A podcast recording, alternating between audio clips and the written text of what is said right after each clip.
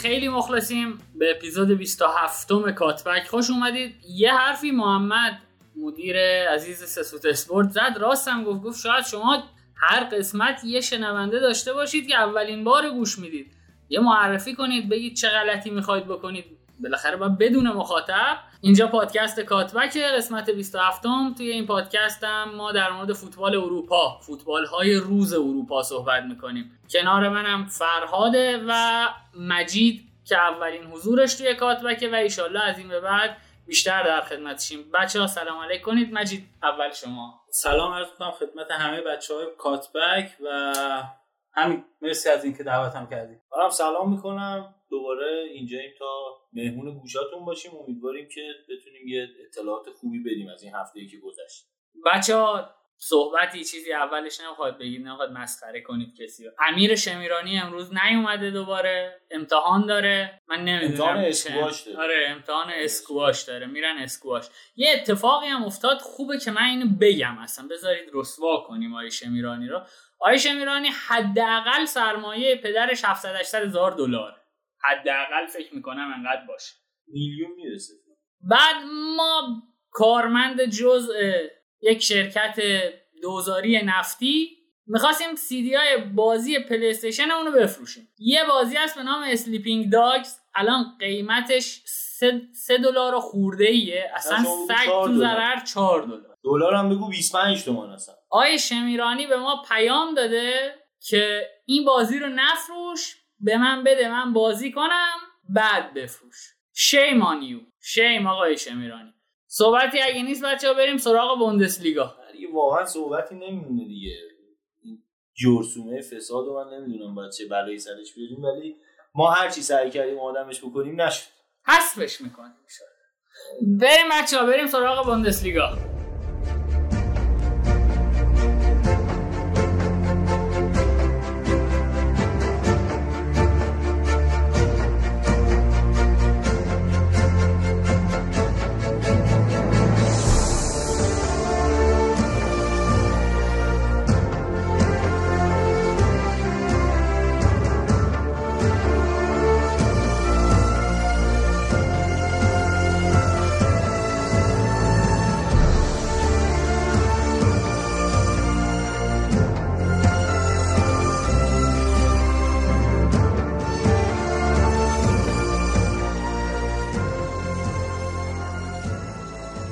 خب مجددا که لازم نیست سلام کنیم.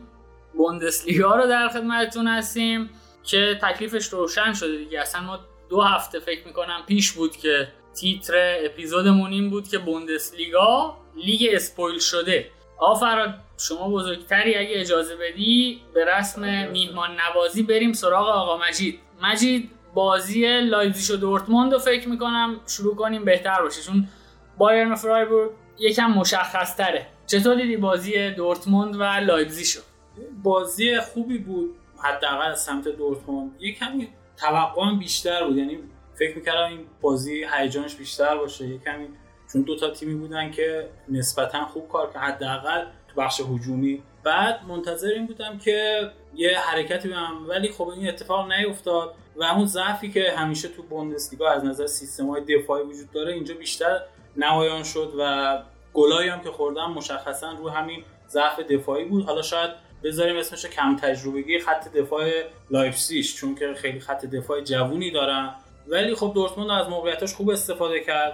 نسبتا تیمشون یکم حالت سیستمشون بهتر شده هماهنگتر شده انگار. مخصوصا حضور ویتسل. حالا من روی این قضیه خیلی صحبت دارم که اصلا شماره 6 ها تو بوندسلیگا انگار اصلا نیستن. یعنی تیمایی که از این بازیکن‌ها استفاده می‌کنن ازش سود می‌برن. نمونهش هم گلادباخی که بهت گفتم که تا وقتی زکریا بود اینا با اختلاف صدرنشین بودن. ولی خب بعد از اینکه مصوم شد یهو افتشون شروع شد و الان دارن واسه سهمیه میجنگن. مجید آخه یه نگاه اگه به ترکیب کلی تیم‌های بوندسلیگا بندازیم فکر کنم قبل پادکست هم داشتیم با هم حرف می‌زدیم. عموما دبل پیوت بازی می‌کنن و بیشتر دو تا هشت می‌بینی تو وسط زمین. یعنی شیشه تخریبی رو اصلا نمی‌بینی. آره اینطوری هست. ولی خب ببین بحث اینجاست که این دوتا هشت وقتی که بازی می‌کنن خیلی نزدیک به خط حمله هستن و تقریبا یه فاصله بین خط دفاع و خط هافبکشون میفته موقع حمله. و از این فضا همه یعنی یه فضا خیلی زیادی ایجاد میشه و تیمایی که روبرو قرار می‌گیرن از این فضا خیلی خوب استفاده می‌کنن. نمونهش مولریه که تو این فصل خیلی شاهکار عمل که با پاس گلایی که داده و قشنگ می‌بینی که از اون فضا داره نهایت استفاده رو می‌بره. فقط من دلیل اینکه این اول فصل این خوب کار نمی‌کرد و نمیفهم حالا شاید درگیرش با کواش بوده یا هر چیز دیگه واقعا کمی عجیب کلا مودیه. یعنی اگه با کسی حال نکنه فکر می‌کنم خوبم براش بازی نمی‌کنه. از این بازیکناییه که نیاز داره مربی باش دوست باشه. آره اینطوری به نظر می‌رسه. ولی خب میگم این بازیکنی که حالا خیلی میگم متخصص فضاها به نظر من متخصص همون فضای پشت هافبک و بین هافبک و دفاعه یعنی از این فضا خیلی خوب استفاده می‌کنه. دید خوبی داره و می‌تونه مهاجما و وینگراشون رو خیلی خوب راه بندازه. اون جوون تر که بود یه گل پوچر به تمام معنا هم بود. حالا توپای سوم خیلی خوب تبدیل به گل می‌کرد. یعنی یاد بشه تو اوج جوونی خیلی خوب گل می‌زد. ولی کار خاصی انجام نمی‌داد. یعنی شما ازش نمی‌دیدی که سه نفر رو کنه شوت نمی‌دونم از راه دور بزنه یه ضربه آکروباتیکی بخواد بزنه. بیشتر گلاش خیلی گلای ساده بود ولی تعداد گلای زیادی می‌زد. ساده و مفید بازی. آره دقیقا خیلی ساده بازی می‌کنه و ولی خب همین جواب واسه یعنی حداقل تو بایر مونیخ این کارا خیلی خوب داره انجام میده و جواب میده واسه حالا راجع به بازی دورتموند و لایپزیگ اگه بخوایم ادامه بدیم راجع به پست شماره 6 اشاره کردی. یکی از ضعفایی که این بازی برای لایپزیگ پیش اومد مسئولیت سابیتزر یعنی سابیتزر یه شماره هشتیه که شبیه به شماره 6 بازی می‌کنه. یعنی شماره هشتیه که درگیرم میشه یه مقداری خشن بازی می‌کنه. و یکی از معدود بازیکنایی توی آلمان یکی از معدود هافبکایی تو آلمان که وقتی میره جلو برمیگرده. خیلی سریع هم این کار انجام میده. ببین اشاره کردی به فاصله ای که بین خط دفاع و هافبک میفته توی عموما تیمای آلمانی. ببین درست میگی. دقیقا خط هافبک میاد پشت مهاجم وامیسه. و وقتی که تیم در شرایط دفاعی قرار می‌گیره این خط هافبک نیست که بیاد عقب. دقیقا خط دفاع خودش رو میچسبونه به خط هافبک که بخواد مثلا یه ذره فاصله حفظ کنه. برای همین روی توپای بلند و روی توپای سریع خیلی جا میمونن. به خصوص اینکه دو تا تیم داشتن دفاع سه نفره بازی می‌کردن. دفاع سه نفره هم اگه بیاد بالا تقریبا می‌تونم بگم که برگشتشون دیگه غیر ممکنه دیگه. آره درست. دقیقا. ببین تیم‌های آلمانی حالا به خاطر همون هایپرسی که دارن این خط دفاعشون تقریبا میاد خط نیمه. هایپرس دارن ولی انگار هایپرس بلد نیستن. یعنی بازیکنی ندارن مثل همش همه تیم‌ها ندارن مثل سابیتزر که انقدر جنگنده باشه. شاید این فلسفه جا افتاد تو کل یعنی شاید مثلا دستوری باشه شاید هم خود خودشون بخوان. دقیقا نمیشه اینو نظر داد. ولی این میان جلو مخصوصا تیمایشون که یعنی خیلی از تیماشون سه دفاعه دارن بازی می‌کنن همه کنارها بازن. همین که به قول خودت وقتی بیفته پشتشون دیگه برگشت برگشتنشون خیلی سخته. و از این فضا خیلی خوب استفاده کنن بعد همین ضعف شماره 6 که من میگم ببین شما وقتی نگاه می‌کنی خطاهای پشت محوطه خیلی زیاده. یعنی اون بازیکن تخصصی 6 نمیاد اونجا خطا بده. یعنی توپگیریاش بهتر یا اگه خطا هم بده خطاهاشون اونطوری نیست که خیلی کارت بده یا مثلا چی باشه. یعنی از چشم داور میشه جوری دید که خطا نیستش. ولی این اتفاق نمیفته یعنی نیستن. یعنی تیم‌های آلمانی رو بررسی کنی. اکثرا شماره 6 تخصصی ندارن. اکثرا دارن یا دبل پیوت بازی می‌کنن با دو تا 8 یا اینکه مثلا اگه شیش هم هست شیشه شیشه خوبی نیست. یعنی یه زکریا میگم بود یکی تو دورتموند ویتسله که اصلا همون نیم فصل گذشته که اضافه شد اصلا تحول دورتموند رو دیدیم که اصلا نتیجه هاش به عوض شده اینا. یه کمی فرق می‌کنه. یعنی ندارن دیگه. و به نظر این ضعف سیستم دفاعیشون یعنی نمیشه به دفاع فقط پرداخت. یعنی بگیم دفاعشون مشکل داره. به نظر من ضعف دفاعی سیستم ضعف تاکتیک دفاعی شاید آره بهتره. به نظرم حالا راجع به شماره 6 که گفتید دورتموند امرجانی رو گرفت که شاید توی لیگ ایتالیا اصلا شماره 6 خوبی نبود ولی برای آلمان فکر می‌کنم خیلی شماره 6 قابلی بود. یعنی اونجا خیلی قابل توجه بود عملکردش بولتر می‌شد.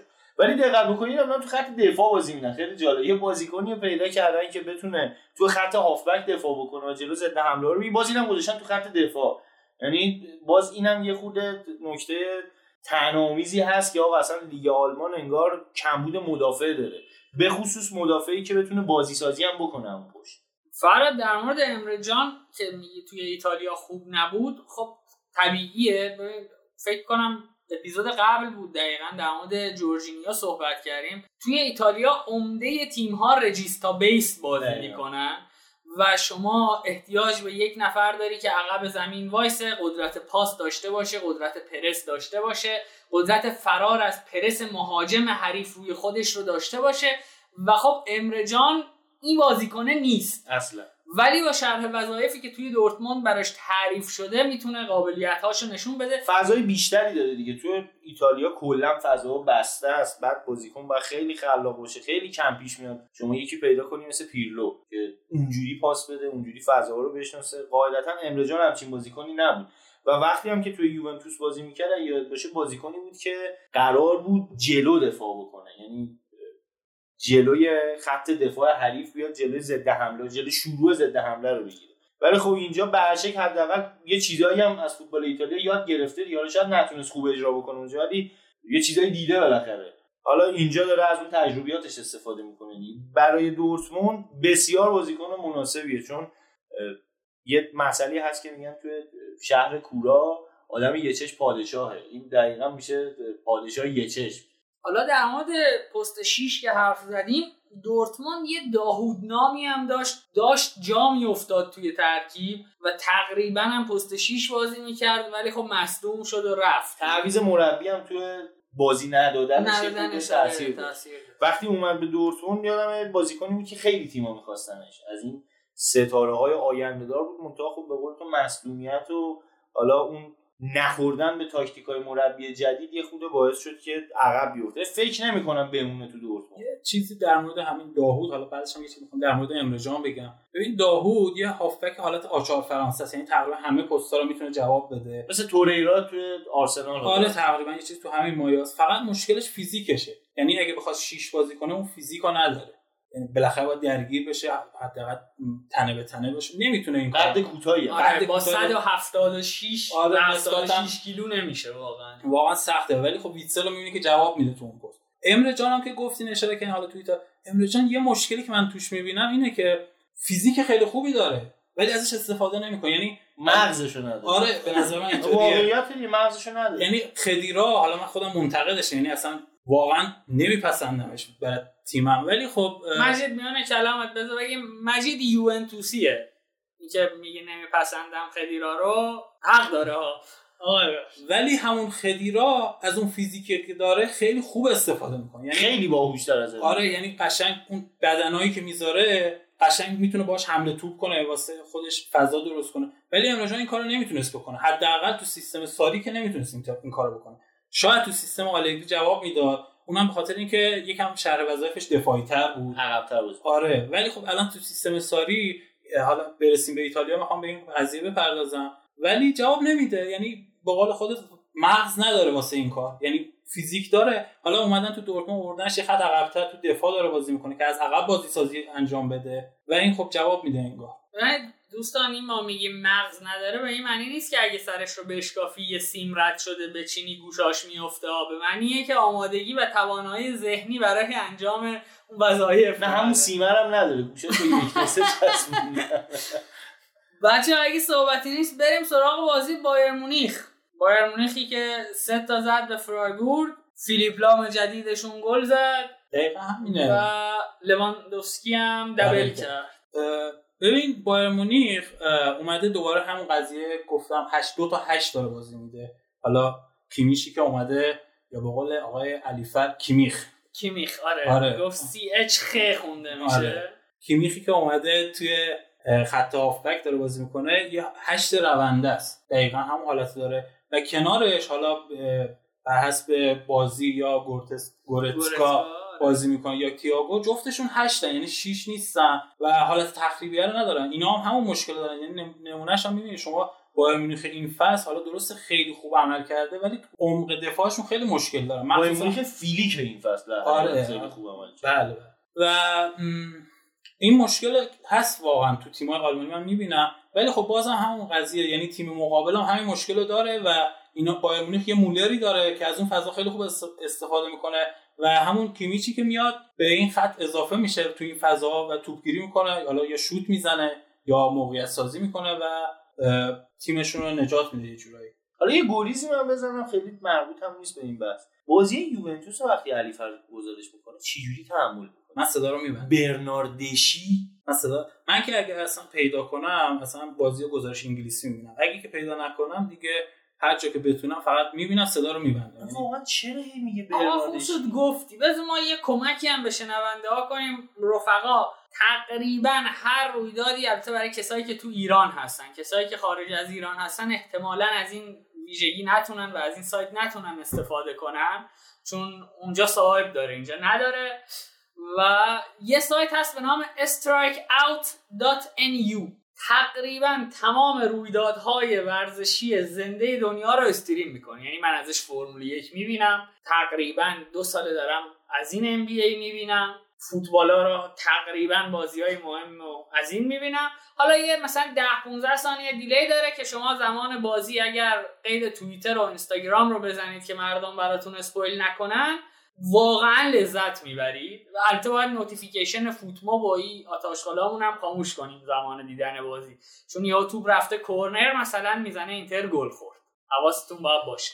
لینک اینا هم توی کانال می‌ذارم که ببینید. من این هفته دقیقه هفت بازی سیانکی به هندانویچ گفت که سمیر من صدا رو mute کردم. از دقیقه هفت تا 90 خورده دیگه mute رو اصلا واقعا ارزش نداره. نمی‌دونم چرا مثلا خیلی هم علاقه دارم ولی نمی‌فهمم. یعنی حالا نمی‌خوام به شعور کسی توهین کنم ولی واقعا گزارش فارسی رو نمی‌تونم تحمل ببین یه چیزی هم هست با آخه مسئله اینه که گزارش فارسی علیفر توهین به شعور ماست. ببین نوید حالا بحث جالبی شد. تو ایران کلا معروفیت انگار از فریاد حماقت. به به دست میاد. یعنی شما نگاه بکن همین page ای اینستاگرامی البته بر نسبت سسوت اسپورت که حالا یه مقدار زیادی follower داره اکثر page ایی که follower شون زیاده یه حماقتی میاد انجام میده. مثلا یارو چه می‌دونم تخم مرغ خامو با سس مثلا با روغن زیتون مثلا چیز میگه میماله به کلش بعد مثلا چه می‌دونم بعد میماله به زمین بعد می‌خوره مثلا. بعد همه میان follow می‌کنن که این چه حماقتی انجام داد. ببینیم بعدا چه حماقتی انجام میده. یه خورده تقصیر خود ما هم هست دیگه. وقتی به این چیزا انقدر بها میدیم trend میشه حالا تو توییتر میاد. trend ولی وقتی انقدر bold میشه توی جامعه حالا مجازی ایران که اینقدر مثلا آقا دیدی مثلا فلانی چی گفت؟ کافیه مثلا ببین همین اینم برای یارو معرفیت میشه دیگه. این باعث میشه که حالا چه می‌دونم page چهار تا follower بگیره بعد فردا یکی هم که میاد از من خودم میگم از حماقت من سوء استفاده می‌کنه که من اومدم اینو follow کردم میاد یه پول سنگینی میده به اینکه اون کارش رو تبلیغ بکنه این یه درآمد خیلی خاصی میشه برای آدمی که حماقتش داره فریاد می‌زنه. ببین شما اصلا لازم نیستش که بری تحقیق بکنی. شما یه دونه بازی مثلا گزارش حالا دیفالت چه می‌دونم ایتالیایی آلمانی هر جایی حالا اون بازی رو بخوای نگاه بکنی می‌بینی که چی میگه. این اصلا مشخصه. اون به اون بازیکن چی میگه؟ قطعا من نمی‌تونم از یه آلمانی کی میشو بهتر تلفظ بکنم. ببین اون چی میگه؟ شما همون تکرار کن. لازم نیست کار خاصی انجام بدی. یا به تحقیقات و تحصیلات دانشگاهی احتیاج نداره. نگاه کن چی میگه؟ همون رو انجام بده.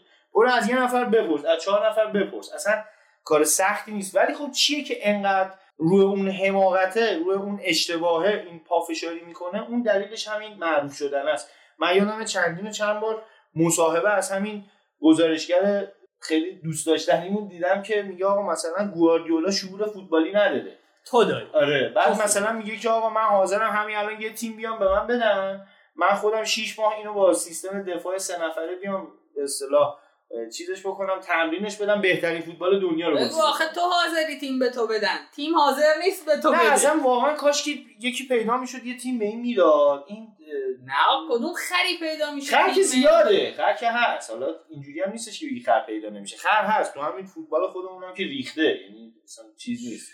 سالم کم پیدا میشه. جدی میگم دیگه آخه نگاه کن دیگه. ولی خب بچه کاش که یکی پیدا میشه این ریسک رو که من واقعا اگه تیم داشتم این کار من اون خرم. من این کارو می‌کردم. بله آقا حالا در تکمیل صحبت های فراد بذارید. حالا ما یه چون خودمون نمی‌تونیم مفصل در مورد این صحبت کنیم بچه های بچه های باشگاه دانشجویان فوتبال زحمت کشیدن یه اپیزود خیلی خوب در مورد گزارشگری ساختن توی پادکست رادیو فوتبال. توی همین Castbox رادیو فوتبال رو search کنید به انگلیسی می‌تونید اون اپیزود هم گوش بدید. نشان به آن نشان که عکس کاورش هم عکس کاور هم حشوه البته. کاور اون اپیزود هم عکس آقای بهروانه که خدا خیرش بده واقعا. برگردیم سراغ بوندسلیگا. آقا در مورد مولر که صحبت کردید من یه حرف می‌خوام بزنم که البته credit ش رو باید بدیم به آقای محمد صالحی. یکی از که هم اینتریه هم خوزستانیه هم مربی فوتبال پایه است. و خیلی هم آدم کار درستیه. هم که اینتریه مشخص آره. و اصطلاحی که برای تفسیر مولر به کار می‌برد حالا نمی‌دونم ایشون خودش تعلیف کرده یا از جایی شنیده من اولین بار از ایشون شنیدم. می‌گفت به بازیکنهای مثل مولر حالا خود مولر یه بار گفته بود که من تو تیم گواردیولا نقش تفسیر کننده فضا رو داشتم. و خب این می‌گفت که ما به این بازیکنها میگیم نیدل یعنی سوزن سرنگ.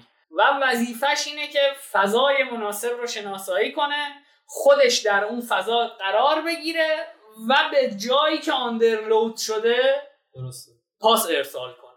کاری که فکر نمی کنم کسی به جز مولر بتونه به این شکل شکیل انجام حداقل تو آلمان. درسته. ببین بحث اینجا حالا راجع به مولر داریم حرف می‌زنیم. مولر بازیکنیه که حداقل یعنی هیچی هم نداشته باشه یعنی نه تکنیک داشته نه شوت زنی دید خوبی داره. حداقل یعنی اون فضا رو می‌دونه و درک خوبی هم از بازی داره. یعنی می‌تونه بفهمه که کدوم فضا الان می‌تونه یعنی با حرکت تیمی کدوم فضا خالی میشه و می‌تونه حتی چشم بسته اونجا رو پیدا کنه و ازش استفاده می‌کنه. الان تو اوج پختگیشه دیگه. سی سالشه تجربه خیلی خوبی داره هم تیم ملی هم بایر عناوین زیادی هم به دست آورده.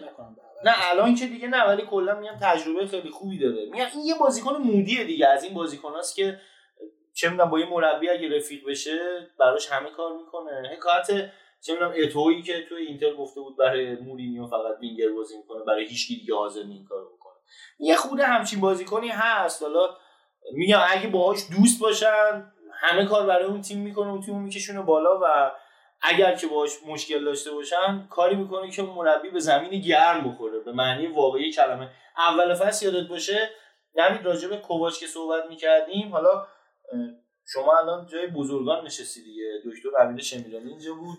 باش صحبت می‌کردیم. خیلی طرفدار کوواچ بود. می‌گفت خیلی مثلا حالیشه و اینا. می‌گفت با کوواچ قهرمان چمپیونز میشه. خب، حرف موف زیاد می‌زنه. حالا چیزم نیست. بعضی موقع حتی میگه من خیلی می‌فهمم. این حرفا واسه خودش هم می‌زنه ما حالا در کل از شوخی که بگذریم باش صحبت که می‌کردیم من بارها بارها همینجورش گفتم که آقا اینو بازیکن‌ها باش مشکل دارن. یعنی این اومده توی یه تیمی که قبل شروع ضبط باید داشتیم صحبتی می‌کردیم که مربی باید از بازیکن گنده تر باشه. کوواچ وقتی اومد توی بایر از بازیکن گنده تر نبود. یعنی شاید حتی از نظر دستمزد نگاه بکنی از نظر سابقه نگاه بکنی حتی سابقه بازیگری مربیایی که بالا سر اینا بودن. قبلا کی بوده؟ الان کی می‌خواد بیاد؟ میان کلام کوچ اومد توی تیمی که آنجلوتی رو کله پا کردن. بازیکناش. آنجلوتی و گواردیولا حتی خود گواردیولا هم خب بالاخره اونجا سابقه زیادی داشت دیگه ولی با اونم نتونستن چمپیونز لیگو ببرن. اواخر اگه یاد باشه معلوم بود که بازیکنان حوصله ندارن از سر همین مثلا از سر واکنی میومدن فوتبال بازی می‌کنن که فقط بگم پاسو دادیم ما. ولی کوواچ اومد و برای اینا شروع کرد مثلا دیسیپلین درست کرد. اومد برای اینا برنامه ریزی کرد. اینا هم بازیکنان بودن. این مشکل هم هست برای بایرنا این هم اتفاقی که نمیگه حالا بایرن حق دارن بازی آره. ولی اومد جایی که بازیکنان اینو بر نمیتابیدن و نتونست کاری بکنه. و خیلی هم از بازیکن‌ها کوچیک‌تر بود. توماس مولر کسی بود که قهرمان ملی شاید محسوب می‌شد برای بازیکن برای طرفدار فوتبال آلمان و آلمانیا. یا حتی ماریو گوتزه ماریو گوتزه هم که حالا مثلا گل قهرمانی جام زد. یا خیلی بازیکن هستن تو بایرن که انقدر بزرگن. خود بواتنگ زمانی با اینکه دفاع خیلی خوبی نیست ولی انقدر آلمانیا بولدش کردن که تا حد اینکه یکی از بهترین مدافعان اروپا هم هست رفت بالا. یعنی از نظر تبلیغات خیلی روش کار انجام شد. بعد حتی نویر حتی نویر هم بازیکنی بود که سابقه زیاد و از بهترین دروازه‌بان اروپا. برای اینا اومد شاخوشونه کشید اومد به اینا بگه که آقا رئیس منم و اومد جلوی یه gang ی وایساد که این gang خیلی راحت کله پاش کردن و فیلیک خیلی باهوش انگار اومد اون فضا رو دید و فهمید اشکال کار کجاست. الان شما بایرن رو نگاه بکنی هفته پیشم صحبت کردیم که واقعا کار خاصی انجام نمیده فیلیک. یعنی تاکتیک پیچیده و عجیب غریبی نداره کارهای ساده کارهای معمولی. و بدون حرکت اضافه تیمش رو میچینه. تاکتیکاش خیلی ساده و مشخصه ولی بازیکن‌ها به بهترین نحو انجامش میدن. نکته تفاوتش اینجاست. و نکته ای که هست اینه که واسه یه مدیر باشگاه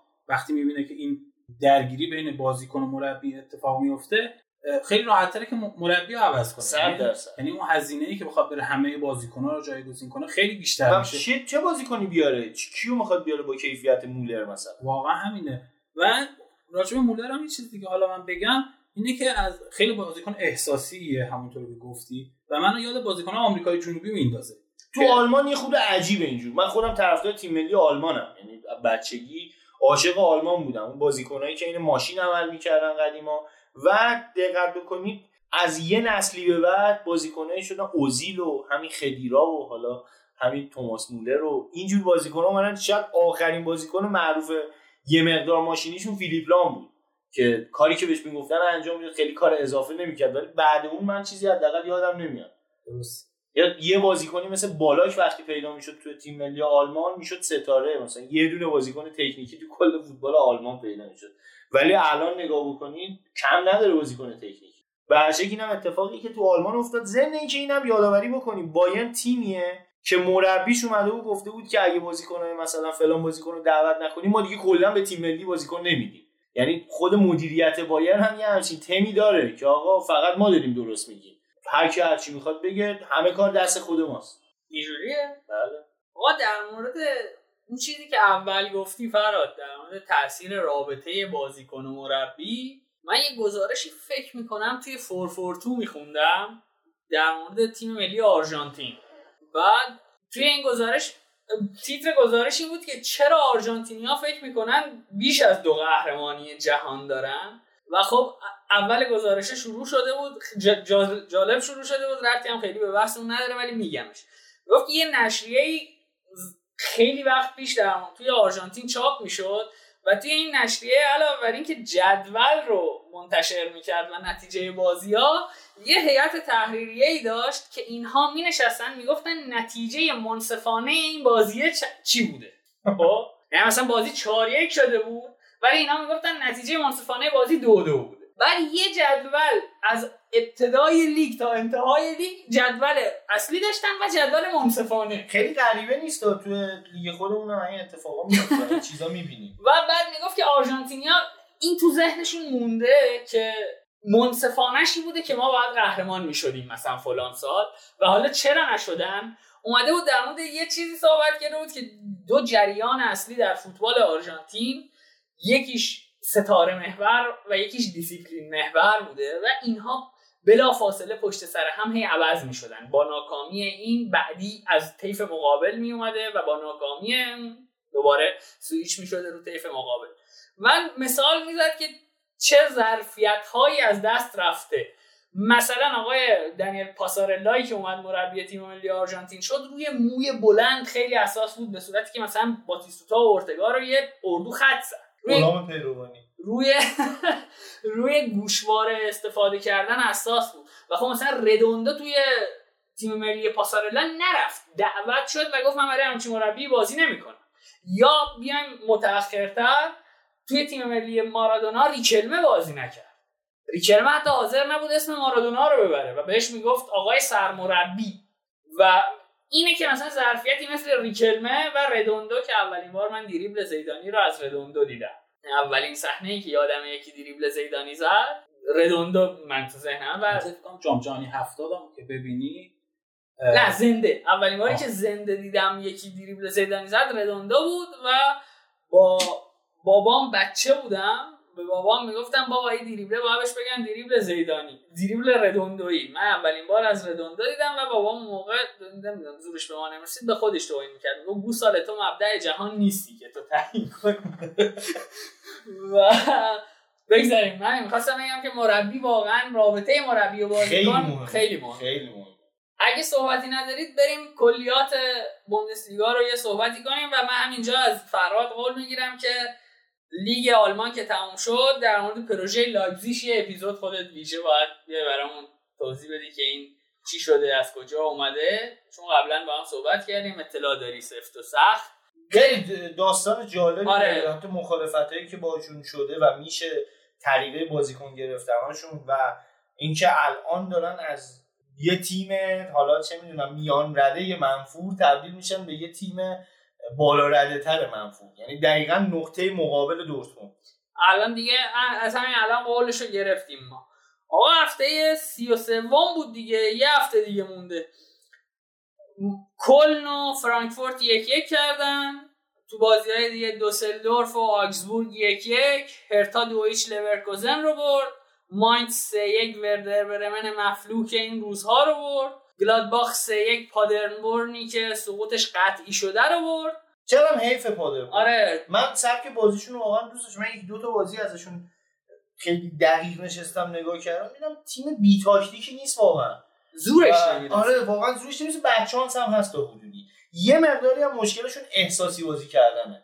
یعنی یا تیمی نیستش که خیلی سفت بیاد اون تاکتیک مربی شد و یه گل که می‌خورن یه ذره مثلا دیگه حالا میرن تو در و دیوار و انگار افشین قطبی مربیشونه.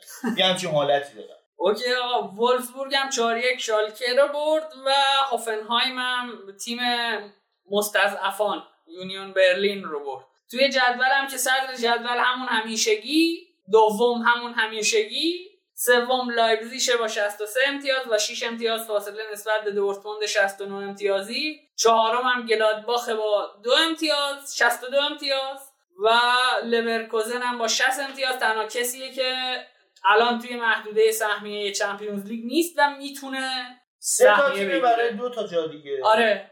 و آخر جدولم که پادربورن سقوطش قطعی شد. وردر برمن هنوز می‌تونه از سقوط مستقیم به play-off برسه و دوسلدورف هم با وردر برمن رقابت داره دیگه. یعنی یکی از وردر برمن و دوسلدورف مستقیم سقوط می‌کنه و اون یکی میره play-off که این سیستم play-off هم واقعا جفاست برای سقوط. یعنی تیمی که یک فصل توی بوندسلیگا بازی کرده آماده است. فرصت خریدهای تراز اول تر داشته. باید بیاد با تیمی که توی بوندسلیگا بی جون کنده و حالا مثلا فرصت خرید نداشته از لحاظ مالی آماده نبوده مسابقه بده و برای صعود به جایگاه بالاتر. درسته. این واقعا یکی این سیستم که حالت play-off داره یکی هم این که میان مثلا دو تیمی که می‌خوان صعود کنن یکیشون مستقیم و مثلا تیم دوم بین مثلا یک تا چهار میان. روی حالت تورنمنتی دوباره برگزار می‌کنن. تو بعضی لیگا هست فکر کنم انگلیس هم آره Championship اینجوریه. آره، یه جوری نامردیه دیگه. آقا طرف دوم شده دیگه. چیکار باید بکنه؟ بیشتر به خاطر. حق پخش بازی تعداد بازی ها رو بخوام زیاد بکنم. اون بازی ها خودش جذابیت های خاص داره دیگه. از چمپیونشیپ دو تیم اول صعود می‌کنن. تیم سوم چهارم پنجم ششم. به صورت نیمه نهایی. و فینال. آره با هم بازی می‌کنن. یه مسئله هم که هست اینه که واقعا چمپیونشیپ خیلی بازی داره. باطلاق اصلا. فشار خیلی زیادیه و شاید این فرصت رو میدن که بشه فصل رو جبران کرد. یعنی شما اون فشاره همه چیز رو تعیین نکنه. یه فرصت دیدار مستقیم دوباره ای بدن. دقت هم بکنی تیمایی که توی چمپیونشیپ میان بالا معمولا آسانسور نمیشن. یعنی تیمایی که وقتی چمپیونشیپ میان بالا بالاخره یه لیگ خیلی سختی و پشت سر گذاشتن. تیمای ضعیفی نیستن که میان بالا. مگه اینکه مثل استون بیان و کل تیم رو عوض کنن. آره استون واقعا اشتباه مدیریتی بود. حالا فکر می‌کنم خود بچه‌ها تو بحث انگلیس بیشتر بتونن بهش بپردازن. خب بچه اگه صحبتی ندارید پرونده آلمان رو ببندیم. بریم یه استراحتی کنیم. یه بله برگردیم. بله.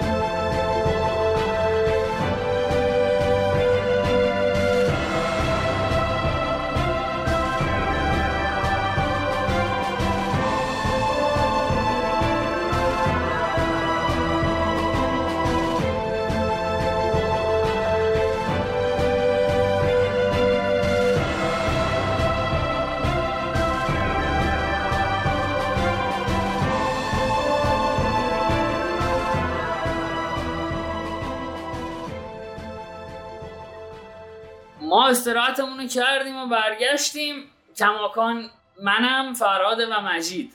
و این مژده رو بهتون بدم که توی سری ها هم منم فرهاد و مجید. این هفته توی لالیگا دو هفته رو باید بررسی کنیم. هفته سیوم و هفته سی و یکم. بچه اگه موافق باشید سه تا تیمی که بازیاشون مهمه و بررسی می‌کنیم معمولا رو هر دو بازیشون رو به صورت کلی بررسی کنیم و بگذریم از روی تیم ها اینجوری. اتلتیکو اول اگر ما سه تیم مهم گفتیم من فکر کردم سویا و والنسیا و ختافه رو می‌خوایم. نه نه نه اشکال نداره. حالا این برای من اینا مهمه. اشکال نه. با اتلتیکو شروع کنیم که دو تا بازی برد یکیش داشته بازی هفته سیومش یکیش وایادولید رو برد و اون هدی که اگه اشتباه نکنم ویتولو زد و از خط گذشت بازیکن وایادولید کشیدش بیرون اما وی آر گل رو تایید کرد و هفته سی و یکم هم یکیش لوانتر رو بردن. آقا در خدمتیم. صحبتی بحثی. ببین تیمایی که مثل اتلتیکو رو تیم ورک بیشتر برنامه دارن یه کمی از نظر دفاعی سازماندهی شده هستن اینا تو این دوران پس کرونا به نظر موفق ترن یعنی حداقلش اینه که این ذهنیت تو تمام بازیکن‌ها هست و مشکل نمی‌خواد حداقل از نظر دفاعی.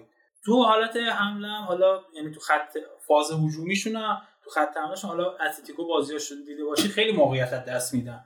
و یعنی این ضعف هجومیه را حالا چه قبل از کرونا چه بعد کرونا هنوز هست.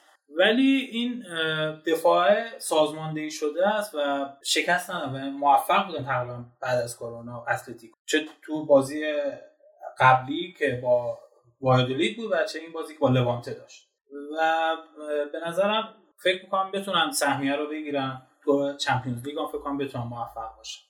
آقا در خدمتی حالا اتلتیکو دیگه برگشته به اصلش دیگه. همون برده یکی حالا اون پنچیچه به نظر میسه که اتفاق بود دیگه. برده یکیچ یکیچ البته با از دست دادن تعداد زیادی موقعیت که. باز اینم برمیگرده. حالا یه مقدار به فکر می‌کنم کم تجربه بودن ژائو فیلیکس و اینکه فکر می‌کنم فشارم زیاد روشه.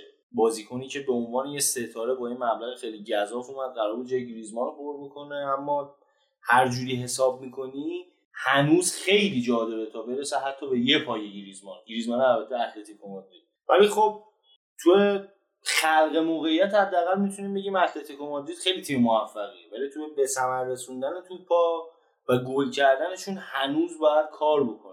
در کل اتلتیکو مشخصه که حالا به نظر میاد با این روندی که داره طی میشه و نتایجی که تیمای دیگه دارن می‌گیرن به نظر میاد سوم شدنش قطعی باشه. نه دیگه اصلا ته چهارم و سهمیه که 100 درصد می‌گیره. خودشون فکر می‌کنن بیشتر دارن برنامه ریزی می‌کنن برای لیگ قهرمانان درسته.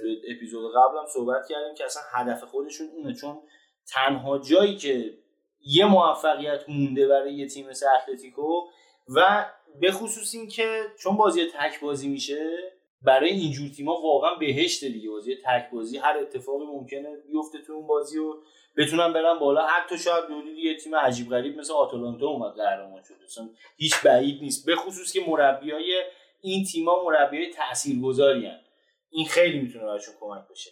در کل راجع به اتلتیکو دیگه صحبت زیادی نمونه دیگه. بارها راجع به صحبت کردیم. همون 442 همیشگی یا 442 0 مثلا یه خطشون همیشه کمه و از عقب اضافه میشن. فکر نمی کنم نکته خیلی خاصی داشته باشه. حالا باز اگه شما چیزی دارین اضافه کنید. توی بازی با وایادولید یه نکته ای که من دیدم اینه که از برتری فنی مهرهاش خیلی استفاده می‌کنه سیمونه نسبت به تیمای جلو تیمای ضعیفتر. خیلی ما می‌بینیم که موقعیت پرت توی بازی اتلتیکو زیاده. یعنی مثلا 15 تا موقعیت می‌سازن ولی خب مثلا دو تاش جدیه سه تاش موقعیت ضرب داره آخرشون هم خیلی بد می‌زنن. آره خب فراد دقیقا به همون دلیلی که میگی 4 4 2 0 بازی می‌کنن. ولی مراتا و ژاو فیلیکس که مثلا توی بازی وایدولید بازی رو شروع کردن اینا میشه گفت به عنوان striker استفاده نمی‌کنه ازشون. انگار دوتا shadow striker داره و یه خط عقبترن. و کاری که می‌کرد این بود که هکتور هررا لمار و یورنته میچسبیدن به ژائو فیلیکس و آلوارو موراتا کمی عقبتر از پشت محوطه جریمه وایادولید و یک عرض سه نفره مینداخت بین سه تا وسط وایادولید و دو تا دفاع وسط وایادولید که یه برتری عددی با اضافه شدن توماس پارتی به دست می آوردن که اگه دقت کنید نزدیک 5 تا پاس رو به عقب و شوت توماس پارتی. همینجور تکرار می‌شد این صحنه. ولی وقتی که مهاجم تو box ندارید اولین چیزی که به فکر همه هافبک و حالا بازیکن اونجا می‌رسه زدن ضربه پشت محوطه است دیگه. روی قدرت شوت زنی سعی می‌کنن خیلی مانور بدن و داره بازیکن شوت زنم داره ولی به هر شکل به درد سوم شدن می‌خوره این کارا. ولی برای اینکه شما وارد جنگ قهرمانی میشی فکر می‌کنم خیلی بیشتر از اینا نیازه. حالا باید ببینی سیمونه برای فصل بعد برای اتلتیکو چه برنامه‌ای داره. با این تاکتیکی که این فصل داشت با این کارهایی که این فصل کردن به نظر نمی‌رسه هیچ وقت بتونن کار خاصی بکنن. ضمن اینکه اینجور کارا یه فصل جواب میده نبی دیگه برای فصل دوم همه دستتون می‌خونن. تیمایی که مثل همین لوانته و اینجور تیما که حالا نیاز ندارن حتما جلوی تو برنده بشن مساوی گرفتن هم جلوی اتلتیکو براشون یه جور پیروزیه. خب قاعدتا نمیان جلو و فضا نمیدن به مهاجمای اتلتیکو. برای همین هم مهاجمای اتلتیکو مجبورن دریبل بزنن مسافت زیادی طی بکنن تا برسن دروازه حریف. سر همینه که بازیشون هم کم گل میشه. و وقتی هم که اون جایی که قراره بازی کنن بازی نمی‌کنن تمرکزشون میریزه و هم نمی‌تونن ضربه آخر خیلی خوب بزنن. یعنی تمام تاکتیک تیم میره روی ضربات کرنر حالا ضربات ایستگاهی چه می‌دونم یه پرتاب اوت. اشتباه حریف توپ سوم روی اینجور چیزا بیشتر برنامه‌ریزی می‌کنن تا موقعیت سازی و چجوری رسوندن بازیکن به box حریف. برگردیم. بریم سراغ تیم بعدی. خب تیم بعدی هم که آقای رئال مادرید رو بریم یا بارسلونا؟ هر کدوم بارسا رو بریم که بارسا رو بریم. نگن آره. بارسا خب هفته سیوم صفر صفر با سویا مساوی کرد و هفته سی و یکم بیلباو رو برد. یکیچ و خیلی خفیف. بازی که می‌تونست با یه نتیجه دیگه هم تموم بشه. واقعا سویا خیلی موقعیت داشت. خیلی موقعیت داشت. چیزی که تو این دوتا بازی نظر منو جلب کرد یاد بشه خیلی ما انتقاد کردیم به اینکه چرا گریزمان داره به عنوان وینگر بازی می‌کنه. این بازی همه سه تا مهاجم بارسلونا به عنوان مهاجم نوک بازی کرد. یعنی جاشون رو عوض می‌کردن. گاهی اوقات مسی میومد وسط سوارز می‌رفت راست. گاهی اوقات گریزمان میومد وسط سوارز می‌رفت چپ. و بازیکنی بود که خیلی خوب شیفت می‌کرد به کناره ها و اون بازیکن حالا کناریش به عنوان یه هدف در می‌رفت می‌رفت توی box. این چرخشه باعث می‌شد بتونن یه مقدار دفاع حریف رو به هم بریزن. بیشتر هم توی بازی با بیلبائو این اتفاق افتاد. خیلی دفاع رو به هم ریختن. شاید یکی از دلایلی که توی بازی با سویا اتفاقی نیفتاد برای بارسلونا موفقیتی به دست نیاوردن مربی سویا مربی سویا خیلی خوب زاویه رو بسته بود کناره ها رو بسته بود. اجازه نفوذ آنچنانی نداد و دقت بکنی اکثر موقعیت هایی که بارسلونا می‌تونست ایجاد بکنه مرکز بود. کناره های تیم کاملا مجبور شده بودن بیان نزدیک بازی بکنن و نمی‌تونستن اونجوری بزنن به قلب دفاع حریف. و دقت بکنی خط دفاع سویا چه دفاعی کناری چه دفاع وسط فکر می‌کنم جز بهترین بازیکنهای بازی بودن. و یکی از بهترین ها به نظر شخص من رگیلون بود که واقعا سمت چپ داشت. خیلی خوب کار می‌کرد. هم توی حمله هم توی دفاع. به هر شکل می‌تونم بگم این بازی استثنا بارسا یه جورایی حالا شانس آورد که روم ضد حمله ها و اون موقعیت های خیلی خطرناکی که سویا داشت بازم همون عدم دقت توی ضربات نهایی نتونستن دروازه بارسا رو باز حالا کار جالبی هم که لوپتگی کرده بود یکی از این بازیکنایی که سه تا شش داره رو که معمولا دفاع راست هم بازی نمی‌کنه دفاع راست بازی داده بود نواس رو دفاع راست بازی داده بود و توی طول بازی می‌دیدیم که به جای مثل چی میدوه چی می‌تونیم بگیم؟ مثل سگ میدوه. حالا سگ رو نمی‌خواستم خیلی میدوید خلاصه. سگ مثل این میدوه. آره خیلی دوید نواس و زحمت کشید. یه چیزی که هست اینه که حالا به عنوان نکته بد نمی‌خوام برداشت بشه. تفاوت بارسا ستین با بارسا والورده رو حالا از نظر نقش مسی می‌خوام بررسی کنم. اینه که مسی تو بارسای والورده آزادتر بود و انگار تو بارسای ستیه محدودتره. این و همه وظیفه طراحی حمله بر عهده مسیه. این چیز بدی نیست ولی خب برای تیمی که می‌دونه این یعنی تیمی که مقابل این بازیکن قرار می‌گیره و می‌دونه تاکتیک چیه یکم راحت تره ولی خب بالاخره وقتی بازیکنش رو داری وقتی همچین سوپر استاری داری چرا ازش استفاده نکن؟ آره این یه بحث مجید که آیا جواب میده یا نه یه بحث دیگه است. یعنی شما نکته اینجاست که اگر قرار بود مسی همه کار رو برای تیم ستین انجام بده چرا والورده رو کردید بیرون؟ این سوال من اینه که چرا والورده رو کردید بیرون؟ صدرنشین لالیگا بود. این حرفم خیلی تکراریه. تا عصبانی میشه آدم دیگه. صدرنشین لالیگا بود. از گروه مرگ چمپیونز لیگ هم به عنوان تیم اول صعود کرده بود. شما می‌گفتید بازی زیبا ارائه نمیده. چه می‌دونم کامبک می‌خوره. ترسوه. و اگر مسی نباشد هیچ هست. الان با اضافه شدن ستین به بارسلونا به جزی که مثلا پاسهاش از تعداد 300 تا رسیده به مثلا دو میلیون چه تغییر مثبتی در بارسلونا صورت گرفته؟ دقیقا همینه و همون مسی محور هنوز. حالا سوارز از مصونیت برگشته باید ببینیم به آمادگی برسه ببینیم می‌تونه تغییر اتفاق بده یا نه. ولی هنوز هیچ اتفاق فقط همون تعداد پاسا بالا رفته و چیزی نیست. شاید فقط به خاطر راضی کردن تماشاگرها بوده. من اضافه کنم به جز تماشاگر رخکن را اومده حفظ کرده. یعنی رخکن بارسا واقعا دیگه با والورده مشکل پیدا کرده بود. همه بازیکنها جز به جز داشتن با والورده دیگه کم کم اختلاف پیدا می‌کردن که بزرگترینشون هم فکر می‌کنم مسی بود دیگه. مسی به وضوح مشخص بود که از تیم والورده راضی نیست. از کارهایی که والورده رو انجام میده راضی نیست. و سالها هم از این بحث مطرحی که مدیریت بارسا توی کارهای مربی دخالت می‌کنه. و خب والورده آدمی بود که فکر می‌کنم اوایل اومد با این روند مخالفت کرد بعد اجازه داد دخالت بشه تو کارش بعد حتی به حرف مجلات و روزنامه و مطبوعات هم اومد اعتنا کرد و کاریو کرد که اونا ازش می‌خواستن و کاریو کرد که بلد نیست. بازی این حرفم تکراریه. والورده بلد نبود 4 3 بازی کنه یعنی 4 3 خوب نبود نسبت به 4 4 2 شاید اگه همچنان با 4 4 2 ادامه می‌داد موفقیت بیشتر به دست می آورد در کل بارسا نیاز داره به یه تحول به خصوص روی نیمکت مربیش و نیاز داره یه مربی بزرگ بیه یه مربی صاحب سبک. یعنی شاید رونالد کومان فکر می‌کنم ترسید که نیمد و حالا اتفاقات کرونا و اینا باعث شد که فکر می‌کنم یه فصل به تاخیر بیفته اگه قرار باشه بیاد.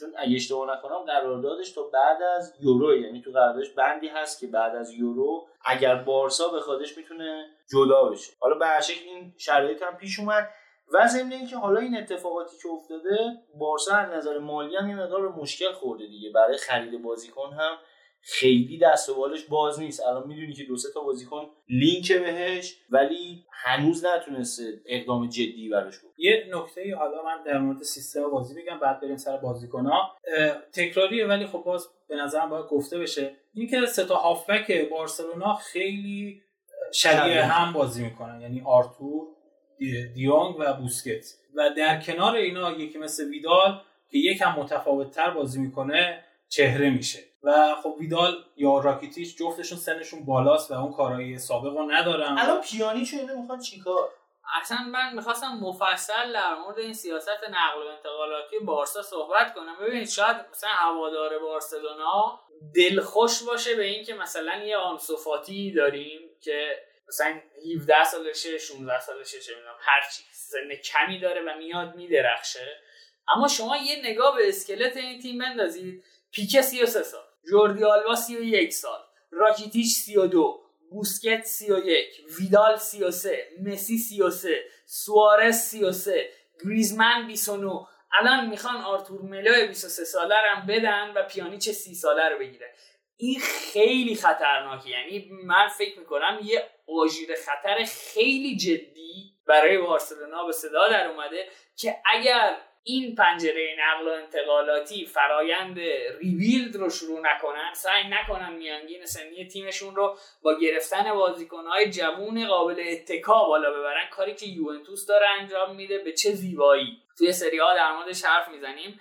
بارسلونا سالهای به شدت سختی رو در مخصوصا اینکه مسی هم آخر فوتبالشه و بازنشست بشه و تیمشون به هم میزه ولی در مورد پیانیش که گفتی به نظر من این خرید فقط یه دور زدن فرپلی مالی اروپا یوفا و مشخصه چون یوونتوس تیمی بود که تراز مالی مثبتی داشت و می‌تونست کمک کنه به بارسا چون که نیاز نداشت بفروشه تا ترازش مثبت کنه. ولی بارسا تراز مالیش منفی بود و باید این تراز رو بالانس می‌کرد. میونه کلامت حالا راجع به ایتالیا ببین تو ایتالیا به خاطر حق پخش کمتری که کلا تیم‌ها می‌گیرن چون می‌دونی که اصلا جزء لیگای پایینه. از نظر حق پخش و اینا انگار طرفدارش انگار از دست داده و اونقدر دیگه بیننده نداره.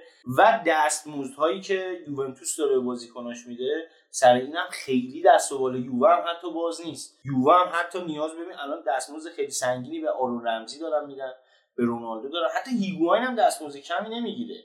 و با این اتفاقاتی که میفته خود یووه الان تیم خیلی قدرتمندی تو این قضیه محسوب نمیشه. در صورتی اگر که شما نیاز داشته باشی آرتور ملو رو بدی لازم نیست حتما محافظش بکنی با پیانیش. می‌تونی بفروشیش. یعنی اگر میفروختنه شاید یه پولی دستشون میومد می‌تونستن برن یه مهاجم بهتری بگیرن مثلا برای لوتارو مارتینز اقدام بکنن که اینتر به هیچ پایین نمیاد از اون موضع خودش که سر 11 میلیونه. و اینکه ببین الان اینا وسط فصل هم رفتن بریتویتی رو گرفتن که اونم 29 سالشه. یعنی به نظر میاد که اصلا سیاست باشگاه بارسلونا رفته سمت بازیکن با تجربه. و دنبال این نیستن که خیلی ببین الان برعکس شده دیگه. همه تیم‌ها معمولا مثلا یه دونه دو تا بازیکن جوون اضافه می‌کنن به اسکواد حالا نسبتا با تجربه و مسنشون مثلا همین یووه که خود خود این کار انجام میده. مثلا کیلینی و بونوچی هستن. میاد دلیختو میاره. میاد دلیختو میاره که یه چیزایی هم یاد بگیره کم کم جایگزین بشه. ولی اینا برعکس دارن کار می‌کنن. انگار یه جوونایی دارن تو تیمشون میان یه سری با تجربه میارن بالا سر اینا. که هر جوری حساب بکنی بازم به نظر من فرانکی دیون بسیار با کیفیتیه و چرا حالا منتظر نمیمونن که این مسئولیتش خوب شه اینقدر شتاب زده عمل می‌کنن؟ نمی‌دونم واقعا. من درکشون نمی‌کنم. من یه دو تا نکته بگم. یکی این که گفتین که چرا آرتور نمیفروشه و معاوضه می‌کنه. یکی اینه که این سال مالی که الان شروع میشه میفته برای سال بعد و توی این حساباشون حساب نمیشه. نه آخه یه بحثی که هستش الان خود یوفا گفته این فصل رو حساب نمی‌کنه جزه ولی خب سه سال است باشه خود همین یه سال حساب نشدن یه سال تمدید میشه دیگه. شما سال بعدم فرصت داری که این سه سال تو ببندی. نکته بعدی که من می‌خوام بگم اینه که واقعا یوونتوس دیگه پیانیشو نمی‌خواست. هم من میگم چرا اینا آرتور ملو اصلا در مورد اینکه پیانیچ فروختن کار خیلی خوبیه برای برای یوونتوس خیلی موفقیت بزرگی شکی نیست. ببین بارسا چرا همچین شکستی رو داره؟ خودش به خودش میقبولونه حالا من و حتی دارن التماس آرتور می‌کنن که تو رو خدا برو. خودش خود عجیبه. من جوابتو می‌خوام تو نکته سوم بگم. بارسا سهمیه غیر اروپاییش که می‌دونید تو لالیگا سه تا بازیکن هست تقریبا پره. یعنی حتی بازیکناشون قرض دادن که بتونن از بازیکنایی که دارن استفاده کنن. یعنی به غیر از آرتور ویدال دارن واگر رو دارن رونالد آرخو رو دارن ماتوس فرناندز رو دارن و امرسونی که تو بتیس داره دفاع راست بازی. و اینا حالا شاید خیلی از اینا رو دوباره قرض بدن ولی خب شاید هدفی دارن که یه بازیکن غیر اروپایی اضافه کنن و با فروش آرتور دارن جای اون خالی می‌کنن. لاتارو مارتینز. من امیدوارم حالا حالا من لاتارو لوتارو که اخولاشه لوتارو که اخولاشه ما از اون لاتارو رو بفروشیم به ولی در کل حالا من امیدوارم اتفاقات خوبی برای بارسا بیفته. به قول تو خیلی سالهای سختی دارن به خصوص هوادارشون قرار چقدر هرس بخورن از این اسکوادی که روز به روز داره پیرتر میشه و یکی از نکات مثبتی که بارسا داشت پویایی بازیشون بود. بازی شناور بسیار سری ولی اون نسله داره میره کنار و اون سرعته داره با همین نسل کم میشه. سرعت بازی بارسا رو الان مثلا با بارسای 2010 2011 حتی 2012 بخوای مقایسه بکنی واقعا تیم کندیه. هم تو خط دفاع هم تو خط میانی هم تو خط حمله. یعنی مسی دیگه اون سرعت سابق حداقل تو دوندگیش نداره. استارتاش کوتاه مدت تر شده. بیشتر سعی می‌کنن فکرش استفاده بکنه. سوارز آب گذاشته است و سمت چپشون هم که همچنان یه نکته مهمه دیگه. یه روز گیزبان بازی می‌کنه یه روز نمی‌دونم بریک بازی می‌کنه. دمبله جواب نداد براشون. خیلی حالا حالا بارسا کار داره. خریدای فکر می‌کنم بیمهابا و حالا نسنجیدهشون هم یه تاثیر داشت تو این اتفاق. حالا به نظر پیانیچو توی پست 6 بازی بده یا پست 8 من فکر می‌کنم تو پست 8 بازی بده مگر اینکه بوسکت حالا مصدوم باشه و چیز باشه احتمالا اون میاد جای بوسکت. چون که پیانیش قبل از اینکه به یووه بیاد توی روم همین پست 8 بازی کرد و خیلی بازیکن خوب و بهتر خیلی از این بهتر و تو پست 6 واقعا جواب نداد. فصل اولی هم که توی یووه بود واقعا خوب کار کرد. چون فصل دبل پیوت بازی کردن و کناریاش خیلی بهتر بودن و تیم و یه چیز دیگه هم هست و لیگ ایتالیا هم تیم‌ها خیلی ضعیف‌تر از امروز بودن. یعنی خط هافبک چه می‌دونم همین اینتر رو مقایسه کنی لاتزیو ناپولی میلان هر کدوم رو نگاه کنی حالا میلان رو بذاریم کنار از این بحث. ولی همه تیم‌ها نگاه کنی خط هافبک بسیار ضعیف‌تری داشتن. یعنی شما الان چند سال داری آتالانتا رو به عنوان یه تیم خیلی خوب می‌بینی؟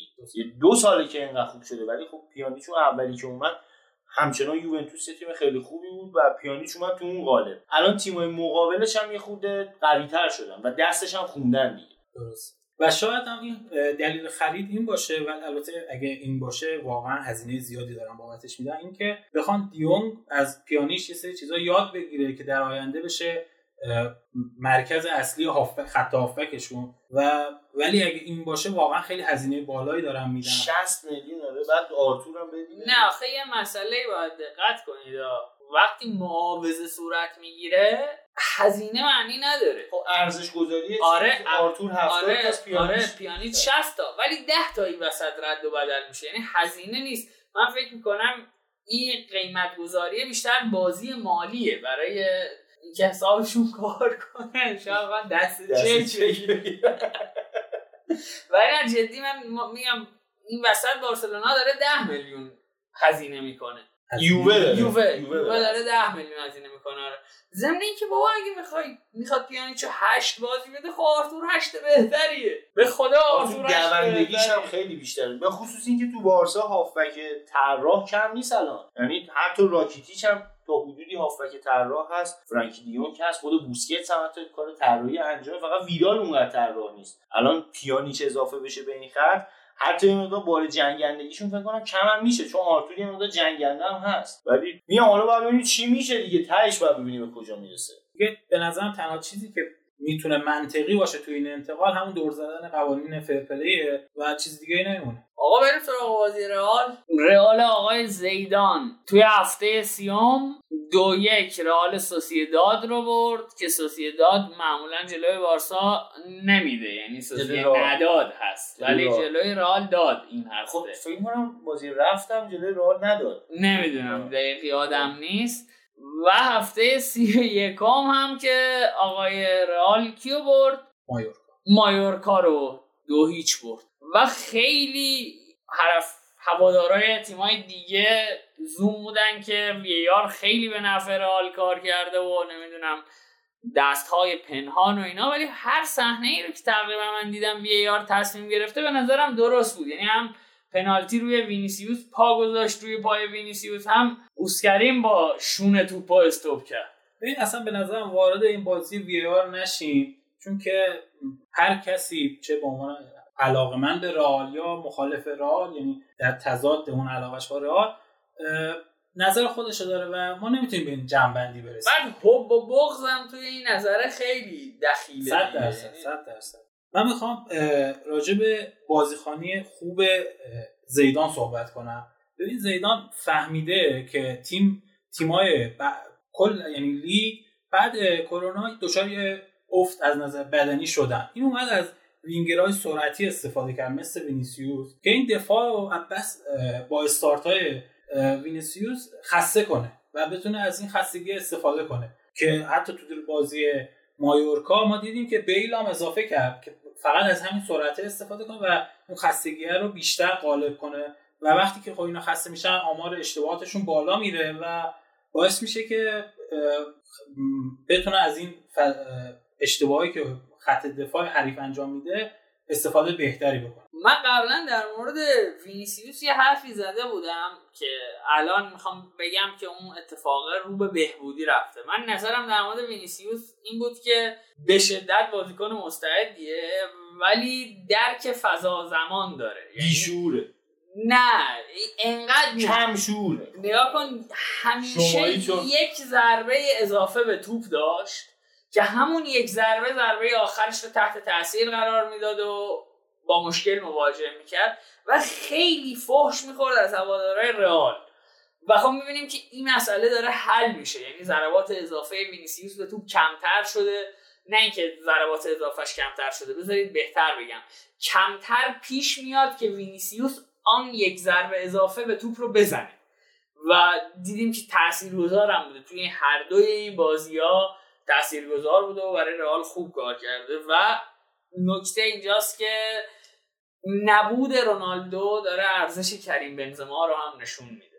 و خدا نبخشه اون کسایی رو که تاثیر کریم رو روی بازی رونالدو نمی‌دیدن. یعنی فالسرانای کریم رو جاگیری ها و فضاسازیاش برای رونالدو و الان داره نشون میده که چه بازیکن تواناییه و چه کارهایی از دستش واقعا گلای خوبی می‌زنه یعنی هر جوری حساب می‌کنیم این همه رئال رفت سراغ بازیکنهای مختلف. شخصیت های مختلفی سعی کردن تو این تیم رونالدو جدید باشن. علل خصوص همین آزار که اصلا اومد جایگزین رونالدو بشه دیگه. ولی تنها کسی که هیچکی فکر نمی‌کرد بتونه کارو در بیاره برای رئال همین بنزما بود.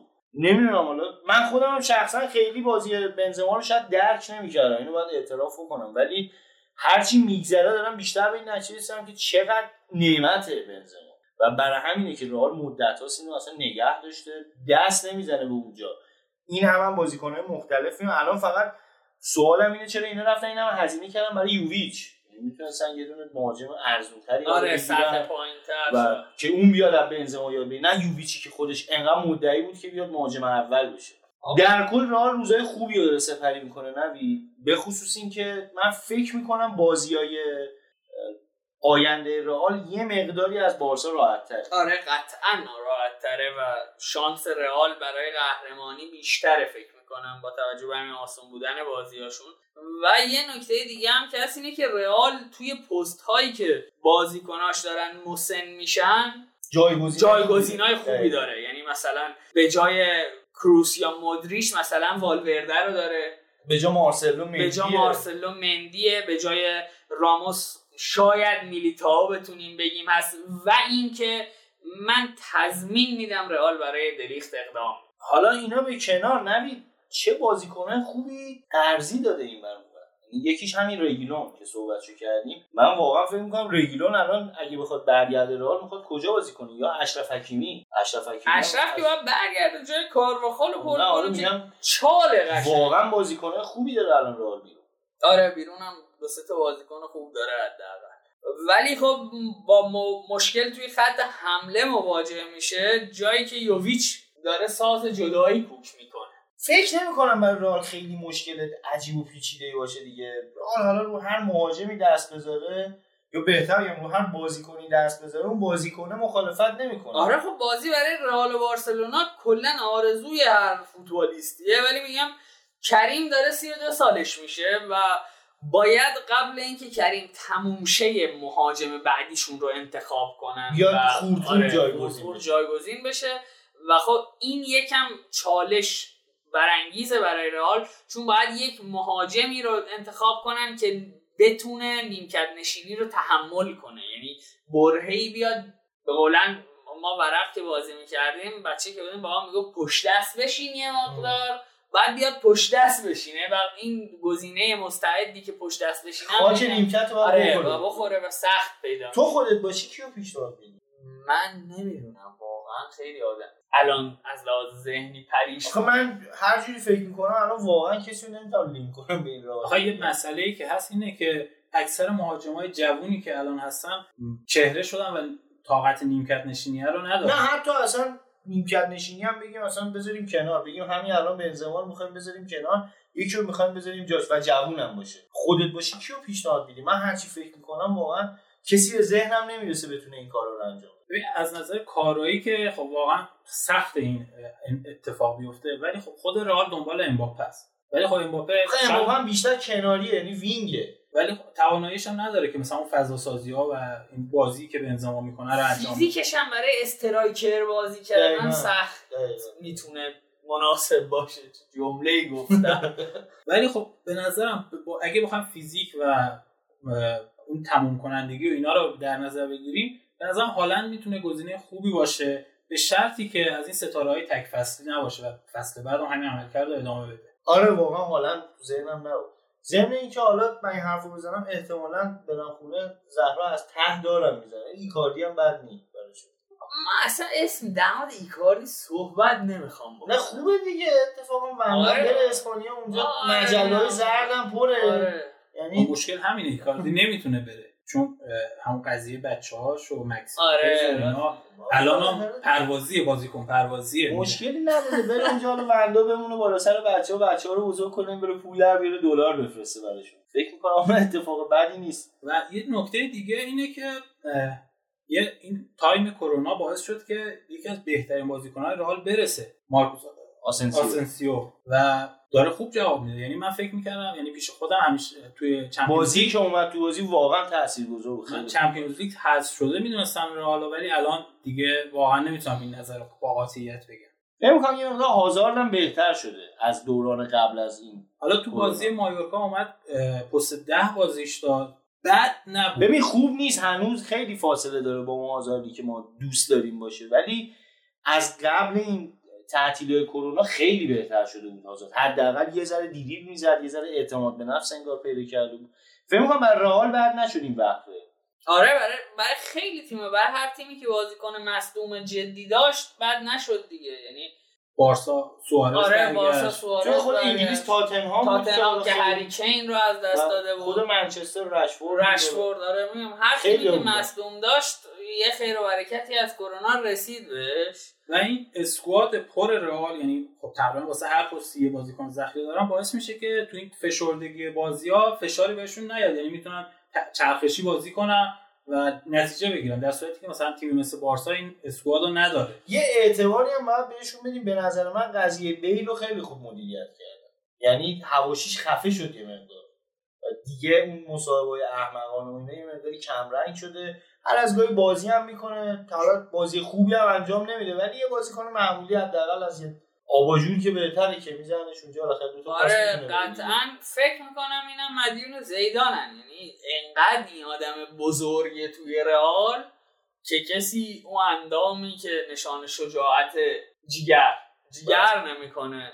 جیگر می‌خواد قد گاز آره قد گاز پیکنیکی که بخواد صحبت کنه در مورد نیمکت نشینی و نمی‌دونم این بند و بساطا. بچه اگه صحبتی هست که در خدمتی مگه نیست بریم جدول رو ببینیم و بعدش بریم سراغ سری های دلها. رئال و بارسلونا با 68 امتیاز. اول و دوم هم به دلیل بازی رو در رو و خیلی من حق میدم به طرفدارای بارسا که ناراحت باشن که شما به دلیل گل خورده از وینیسیوس و ماریانو دیاز در جایگاه دوم باشی. اتلتیکو سویا و ختافه و ویارئال. میشه گفت دارن برای سهمیه دو, دو سهمیه باقی مونده برای چمپیونز لیگ میجنگن. البته سوسیداد و والنسیا هم شانس دارن. آها سوسیه هم میونه کلام نوید تو جام حذفی به رئال نداد آره. سوسیداد تو جام حذفی حذفشون کرده. ته جدول هم میشه گفت اسپانیول با توجه به روندش و بازیایی که داره از خودش نشون میده دیشب هم مقابل بتیس بجز یه صحنه که موقعیت خلق کرد دیگه کار دیگه یادش ندیدیم. من فکر کنم اسپانیول قطعی سقوطش و خب لگانس مایورکا با 25 و 26 امتیاز گزینه‌های بعدی سقوطن و بالای سر اونها هم ایبار و سلتاویو و وایدولید هستن با 32 33 34 امتیاز. و امیدواریم که لالیگا همینجوری این کورس بارسا و رئاله بمونه. یعنی زود وا نده یکیش که چون انگلیس که تموم شد.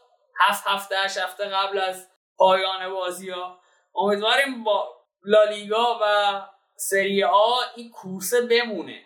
حالا مجید اینجا ممکنه مخالف باشه در مورد سری آ ولی انشالله که کورس بمونه و ما از فوتبال نزدیک لذت ببریم بیشتر. ما بریم دوباره یه استراحتی بکشیم و بیایم با سری آ.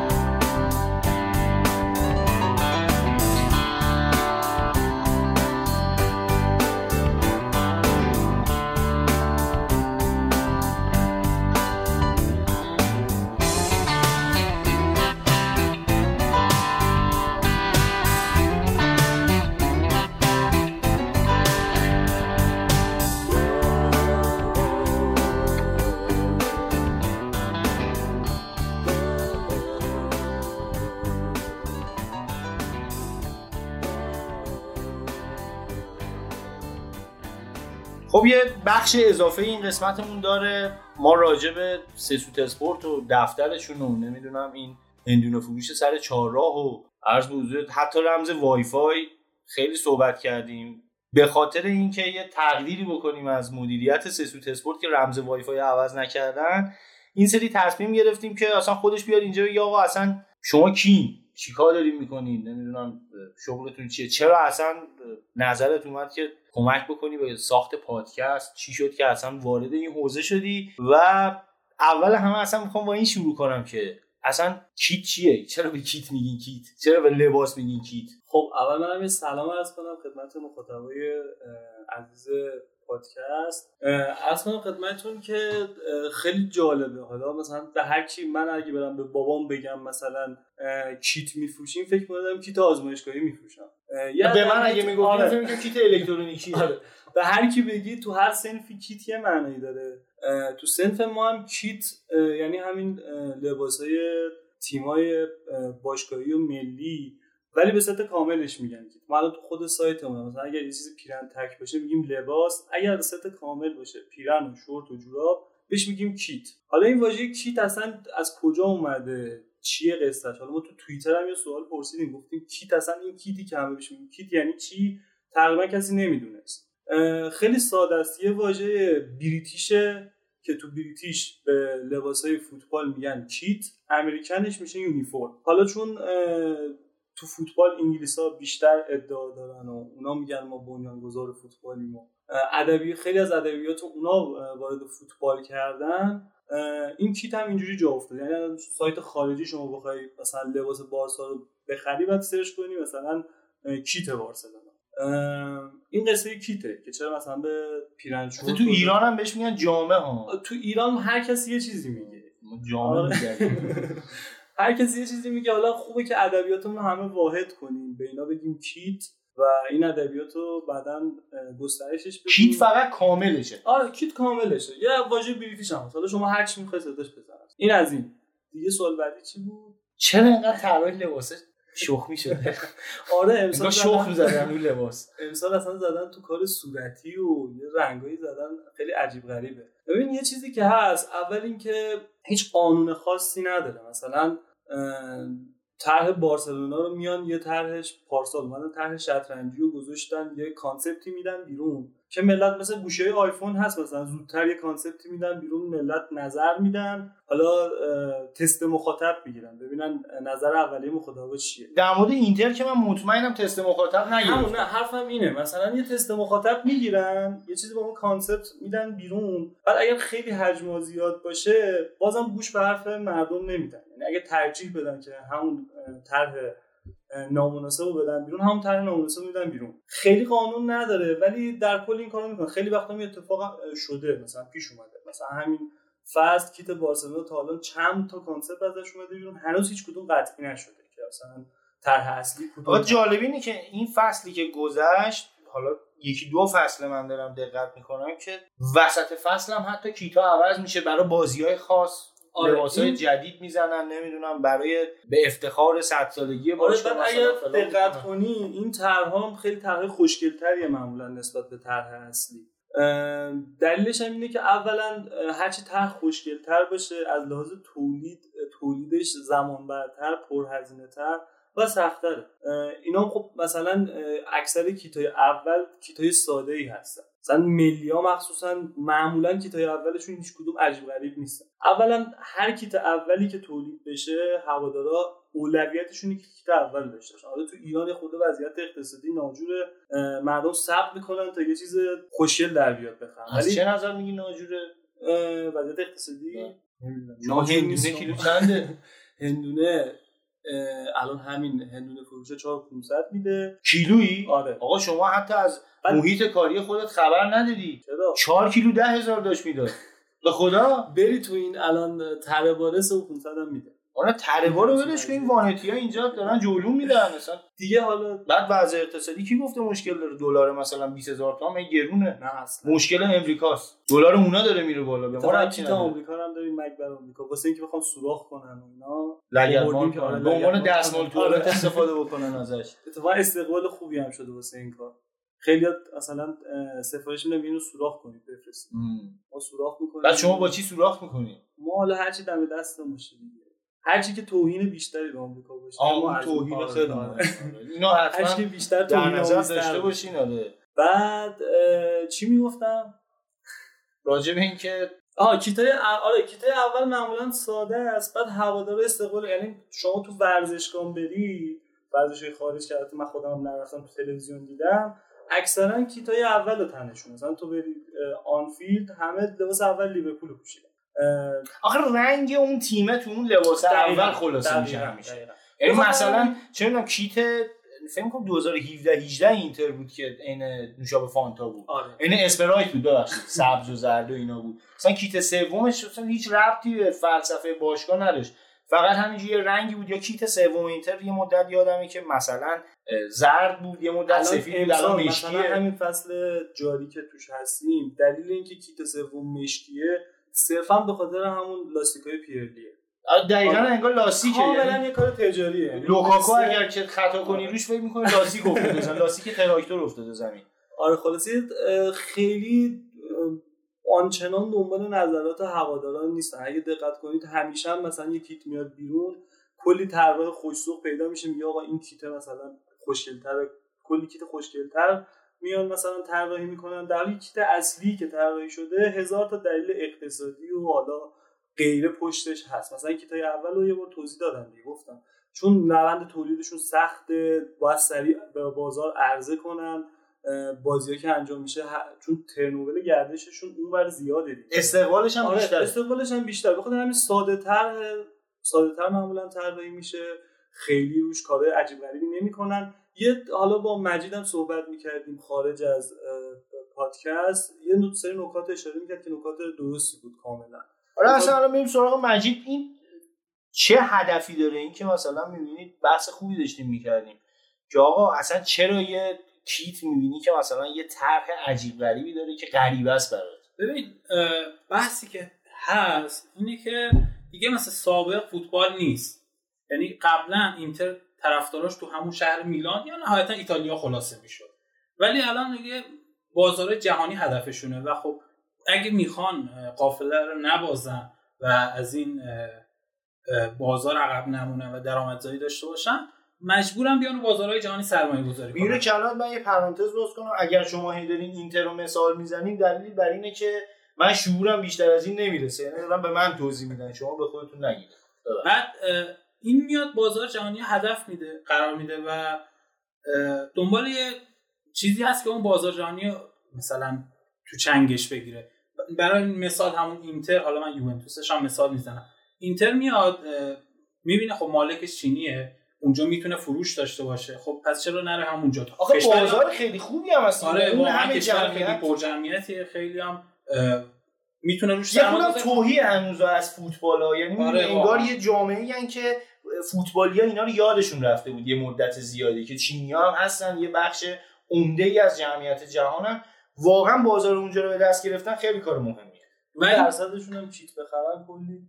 به اندازه کل یک آره. کشور میشه آره. بعد این بازار که هدف قرار می‌گیره میاد براش یه طرحی می‌زنه که بتونه مثلا اونجا فروش داشته. یعنی اون چینیه ازش لذت ببره و بخره. شاید بازار ایتالیاش یکم کمتر. البته بازم طرفدارایی که طرفدار اینتر باشن اون کیتر رو می‌خرن. فرقی بهشون نمی‌کنه. چون- جونی هم بپوشه می‌خواد آره ولی خب اون بازار جهانیه دنبال یه چیزیه که سلیقه اون رو ارضا کنه.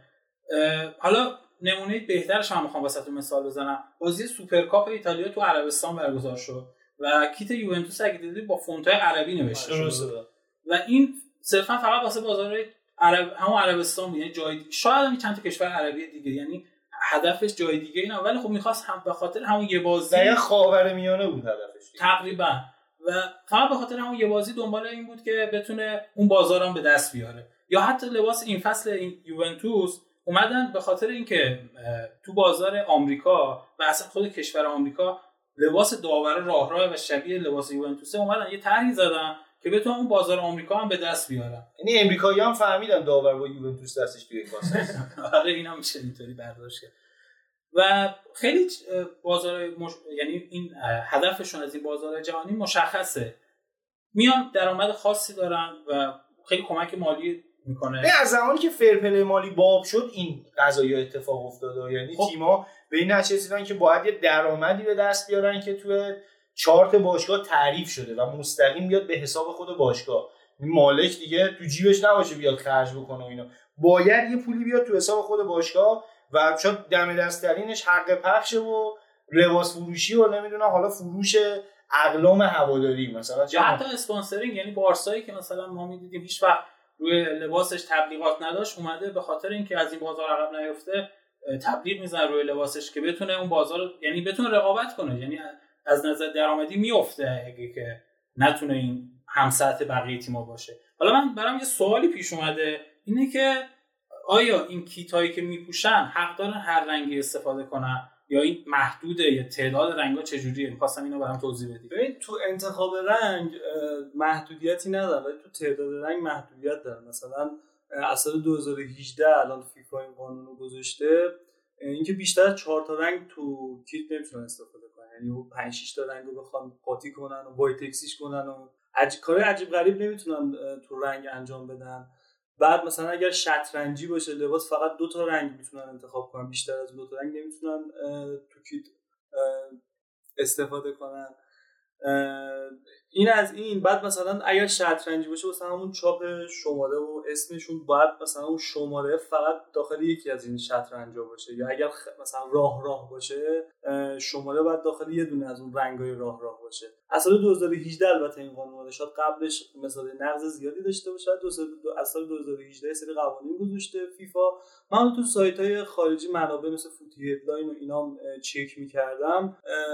راستیتش خیلی هم فیفا خودش قوانین سفت و سختی واسه این قضیه نچیده. یعنی حتی کامنت هم گذاشته بودن مخاطبا می‌گفتن که فیفا 100 تا کار داره یکیش این. یعنی مثلا چیه که بخواد بهش بپردازه؟ خیلی قوانین درست حسابی نداره و همه چیز سر جاش نیست. ولی یه سری قوانین کلی مثل همین که بیشتر از چهار تا رنگ نمی‌تونن استفاده کنن اگر اه، راه راه شطرنجی باشه دو تا رنگ باشه. و از این و مثلا شماره ها رو یه جوری باید با یه جنسی چاپ کنن که اگر مثلا نور داره می‌خوره تو بازتاب نور خیلی اه، اختلالی ایجاد نشه یا یه بارون میاد خیس میشن تغییر رنگ ندن. یه سری قوانین اینجوری. حالا همین بارون که میگی من یادم رئال یه کیتی داشت از زبالهای دریایی اگه است- اشتباه نکنم استفاده کرده بود.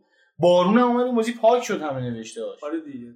میگم حالا اون یعنی ایراد داره؟ آره این ایراد داره. این طبق قوانین فیفا ایراد داره. حالا مثال نقضش هم هست دیگه. این اتفاق میفته.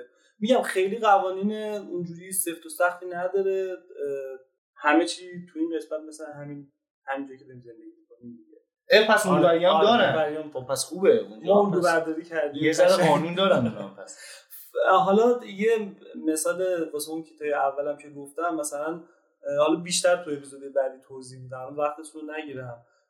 پرسپولیس من یادم اون سال که لباسش آتیشی بود. خب. خیلی هم هوادارا باش خاطره دارن. اون لباسه زمانی که می‌خواست طراحی بشه و برسه حالا ایران و اون واقعا حالا تو آلمان طراحی شد و تولید شد. مثل الان الان نبود که پرسپولیس استقلال و ایرانیا دارن میپوشن آخه سر لباسی قوانینی کشور کامل سر ایران که باید. چیز آره. حالا اینا تو اپیزود بعدی که تو ایران چه اتفاقی داره میگذره و کامل شفاف سازی می‌کنم توضیح میدم. فقط مثلا اون کیته رو طرحش نهایی شده بود. همه چیش قطعی بود. تا زمانی که می‌خواستن اینو مثلا بدن بیرون طراحی کنن حدود 4 5 هفته فکر می‌کنم طول کشید. یعنی 4 5 هفته پرسپولیس داشت به لباس خیلی ساده ای بازی می‌کرد. بعد اون کیت اومد. چرا؟ چون همون طرح آتیشی واسه تولیدش واسه هزینهش زمان کلیشه‌های بر- چاپ می‌خواد آره. آره کلی زمان خاطر همینه خیلی کیتای اول معمولا ساده است. دیگه فکر کنم واسه همین اپیزود کافی باشه. آره منم که بحث دیگه ای ندارم فقط می‌خواستیم یه ذره آشنا بشیم با همین راجع به مجموعه اون که حالا. چرا اومدیم سراغ پادکست و از شما کمک گرفتیم تو بعدی بیشتر توضیح خیلی خوب باش یعنی الان نمی‌خوای توضیح بدی الان فکر کنم بس باشه یه جوری گفت که یعنی اگه حرف بزنی خودت. هم پادکست می‌ریزیم بیرون نه آقا ما شمیرانی که نباشه همینجوری میشه دیگه وقتی مدیریت رئیس پادکست. آره مدیریت نباشه هر کی میاد اینجا می‌ذاره سر ما ما هم که لباس اسکواش هم داریم. مهمونم که اسیر صاحب آها لباس اسکواش هم آره. داریم؟ آره امیر اومد گرفت. رفت توپشو چی؟ توپش هم داریم. یه دونه توپشو بده من بزنم تو مغز سرش. خیلی سفته توپش. آره خیلی خیلی. میمیره اگه بزنم تو سرش؟ خدا نکرده ممکنه نه خدا نکرده. اگه میمیره من این کار انجام بدم. ممکنه. خب حل یه دونه بیار. باش خب اگه صحبتی نیست این بخشم ببندیم بریم سراغ ایتالیا. نوید بیاد و بشینیم خلاصه دعوا کنیم.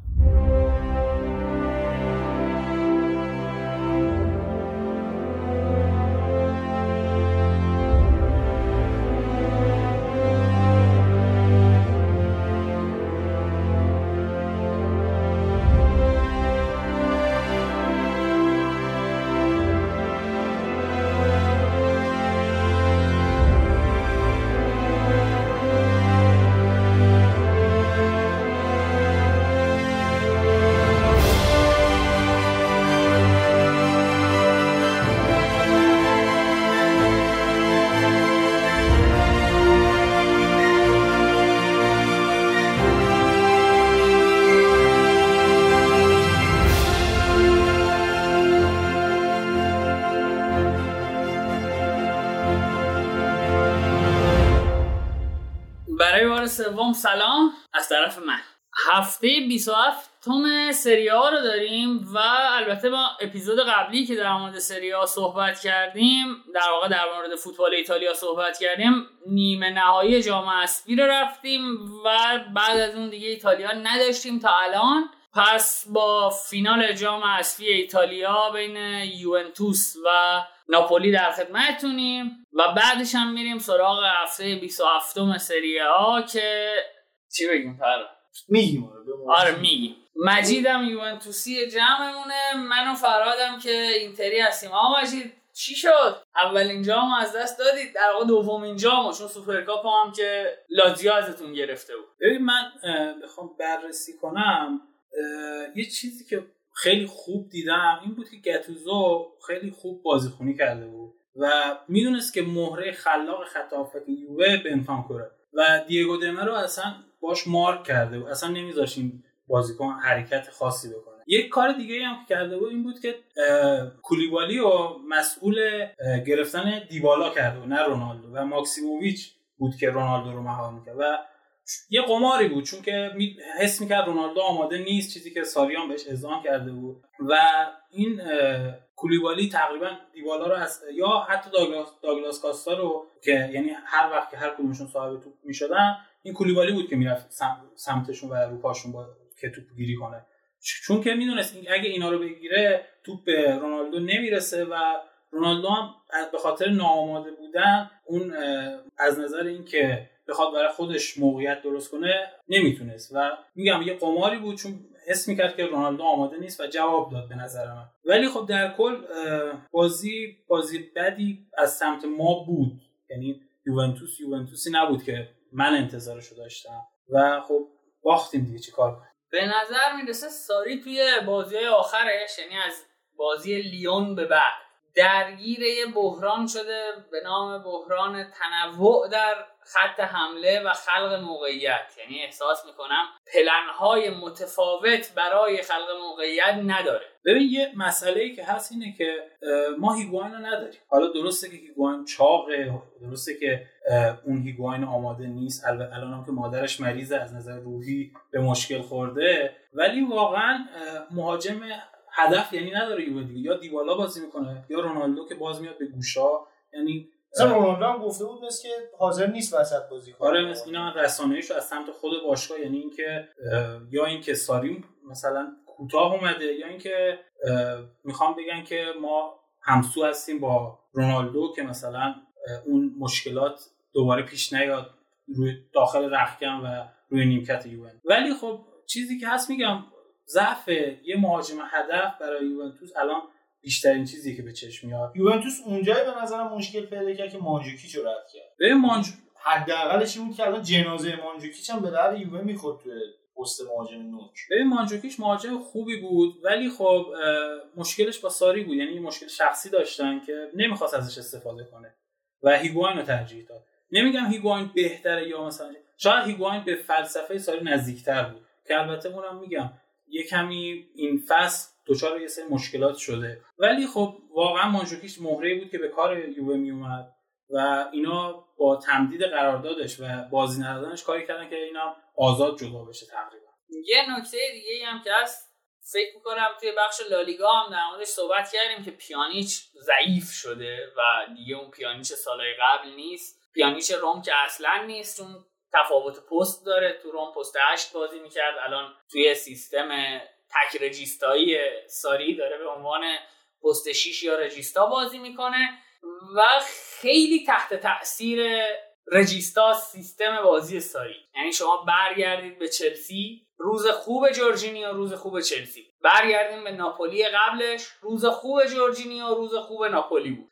و الان روز خوب رجیستاش روز خوب یوونتوس باید باشه که آقای پیانیش توی فرم خوبی نیست حداقل. یه مسئله که هست اینه که پیانیچ مثل سابق اون دوندگی و تحرکش رو نداره و نمی‌تونه اون بازی سابق رو بکنه. یه مسئله دوم که من می‌خوام بهش اشاره کنم برگرد اصلا می‌خوام برگردم به فصل قبل با آلگری مقایسش کنم. تو خط هافبک آلگری این سه تا خط هافبک خطی وای میستادن ولی الان این دوتا پستی که کنار پیانیش بازی می‌کنن که حالا ایتالیایی بهش میگم اینا رو به جلوتر هستن و پیانیش عقبتر و تنهاست. ولی خب کلا یعنی این باعث میشه که پیانیش نتونه اون بازی خوبش رو بکنه چون اون امنیت رو نداره که وقتی که توپ لو بده یکی هست کنارش که پوششش بده. الان تنهاست و این ایراداتش بیشتر به چشم میاد و باعث میشه که ما از پیانیچ یه پیانیچ خوب نبینیم. ولی خب کلا نظر شخصی خودم من کلا با این سیستم رجیستا محور مخالفم چون که اول از همه این که این سیستم وقتی اومده که هافک دفاعی ها فقط صرفا تخریب می‌کردن و شاید یه پاس اول رو می‌تونستن خوب بدن و یه رجیستا وقتی اون موقع اومده ظهور کرده که می‌تونست پاسای بلند بده بازی سازی کنه خیلی به چشم می اومده ولی الان هافک دفاعی دیگه اون تک بودی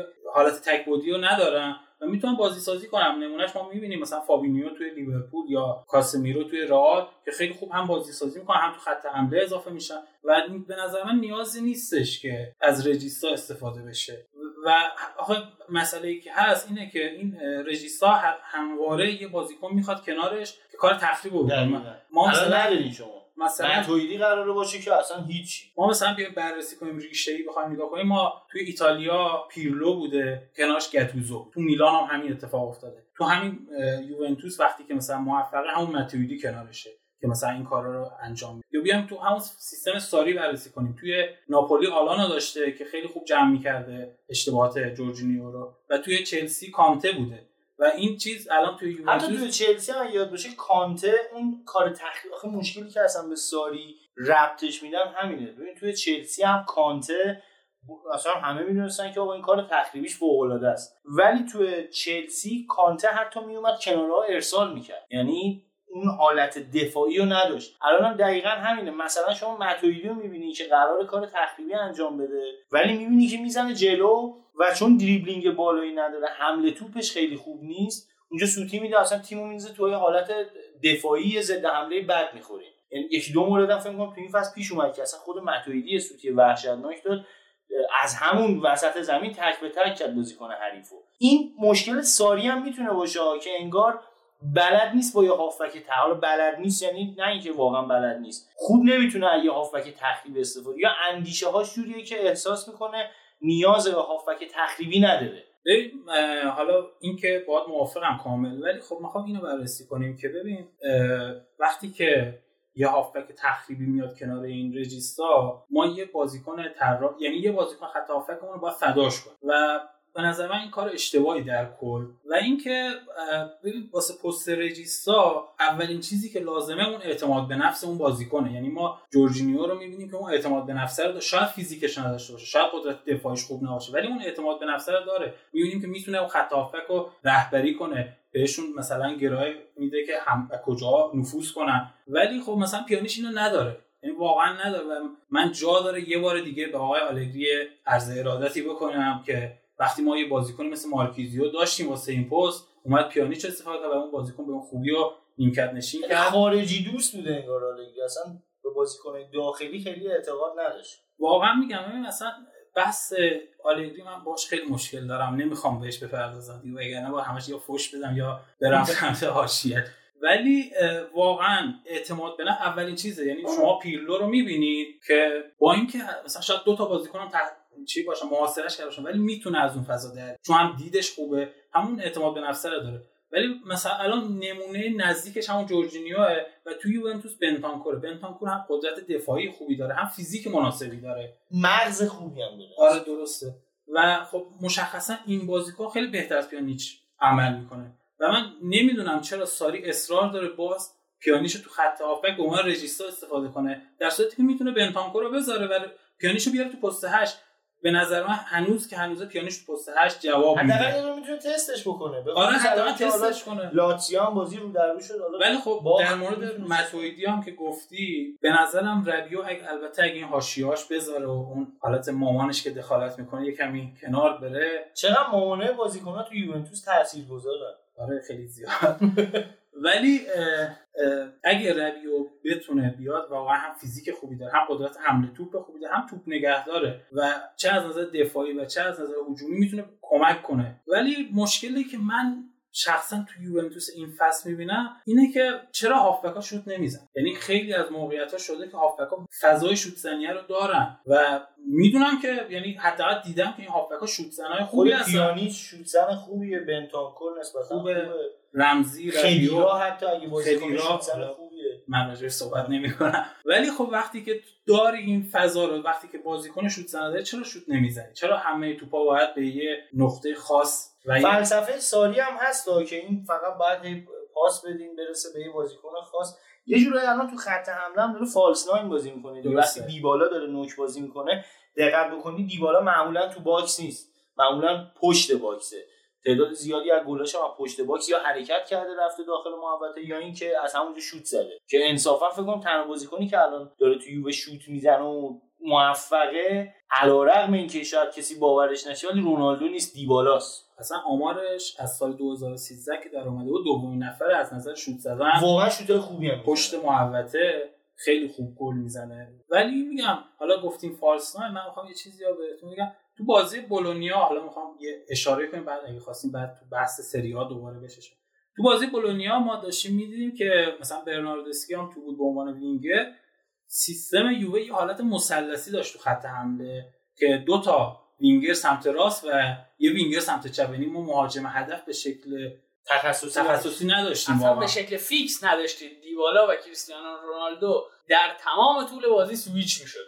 اون که اصلا از اول فصل داره این اتفاق میفته یعنی وقتی که ساری سه مهاجمه بازی می‌کنه این سه تا مهاجم همواره در حال سویچ شدن و یعنی هیچ مشخص نیست کدوم مهاجم هدف هست. من شده داگلاس کاستا رو به عنوان مهاجم نوک دیدم و حتی دیبالا رونالدو. ولی خب این سویچه به نظر من جواب میده ولی به شرطی که بشه تغذیهشون کرد. من به نظرم این توی بازی داخلی جواب میده جلو بولونیا جواب میده. ولی تو لیگ قهرمانان یه ذره فکر می‌کنم شما رو به مشکل بندازه. حالا تو لیگ قهرمانان ما یه بازی نمیشه واقعا یه بازی عجیب با لیون داریم چون لیون الان لیگشون تعطیل شده بازی نمی‌کنن و معلوم نیست که الان می‌خوایم با اونا بازی کنیم. اونا در چه حد از آمادگی هستن؟ نمیشه آنالیزشون کرد. واقعا نمیشه. از این طرف ما خب بازی داریم و بازی هم فشرده است احتمال مصونیت هست و یه چیزی که هست من می‌خوام بهش اشاره کنم اینه که آقا بهترین مهاجمشون برگشت.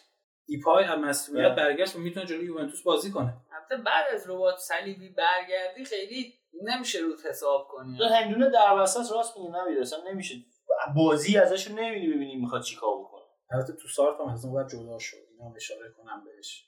رفت هرتا ولی خب کلا لیگ قهرمانان مخصوصا با این قضیه که تک حذفی شده یه کمی سخت شده. مخصوصا واسه الان این بازی که حالا سوال دارم پیش این بازی که الان یووه داشته جلو لیون بعد الان که تک بازی شده این بازی هم حساب میشه. نه این دور رو تموم می‌کنن از دور آه. بعد تک بازی میشه. ولی معلوم نیست این دور بازیاش کجا باشه. یعنی هنوز تصمیم گرفته نشده که این بازی توی تورین باشه یا نه. معلوم نیست میزبانی و میهمانی چه جوریه یعنی شاید مثلا بگن این بازی های برگشت رو هم بریم مثلا فلانجا برگزار کنیم. هنوز قطعی نشده چه جوریه حرفی در مورد یوونتوس دارید یا من برم سر ناپولی؟ چون من رو ناپولی خیلی بحث دارم. یه فقط من یه نکته هم خواستم اشاره کنم. اونم بود که در مورد همین لیگ قهرمانان واقعا حالا شاید بگین که داره بهونه میاره ولی واقعا بد بازی می‌کردن. یعنی نامردی بازی خیلی بد می‌زدن. حالا گلی هم که خوردیم رو مسئولیت دلیخ بود که اصلا جاش خالی بود و اگه بخواد اینطوری بازی کنه می‌تونه حذف کاری نداریم. تاکتیک هر کسی دیگه. مثل این میمونه که مثلا جزی از بازی مجید نگاه کن. واقعا مثل اون لیونیا بیان بگن آقا قبول نیست اونا رونالدو دارن ما نداریم. شما خطا می‌کنی جریمه میشی. یعنی این ریسک برای اون تیم وجود داره که اگه سه تا چهار تا خطای بد کنه یو دو تا اخراجی یا دو تا اخراجی بده. من قبول که دارم این حرف اصلا مشکل باشن. ولی میگم این سبک بازی می‌تونه تو بازی برگشت هم جواب بده. و حتی یووه همینجا حذف بشه. و یه نکته دیگه حالا مخصوصا به خاطر این تک بازی شدنه می‌خواستم بهش اشاره کنم. اینکه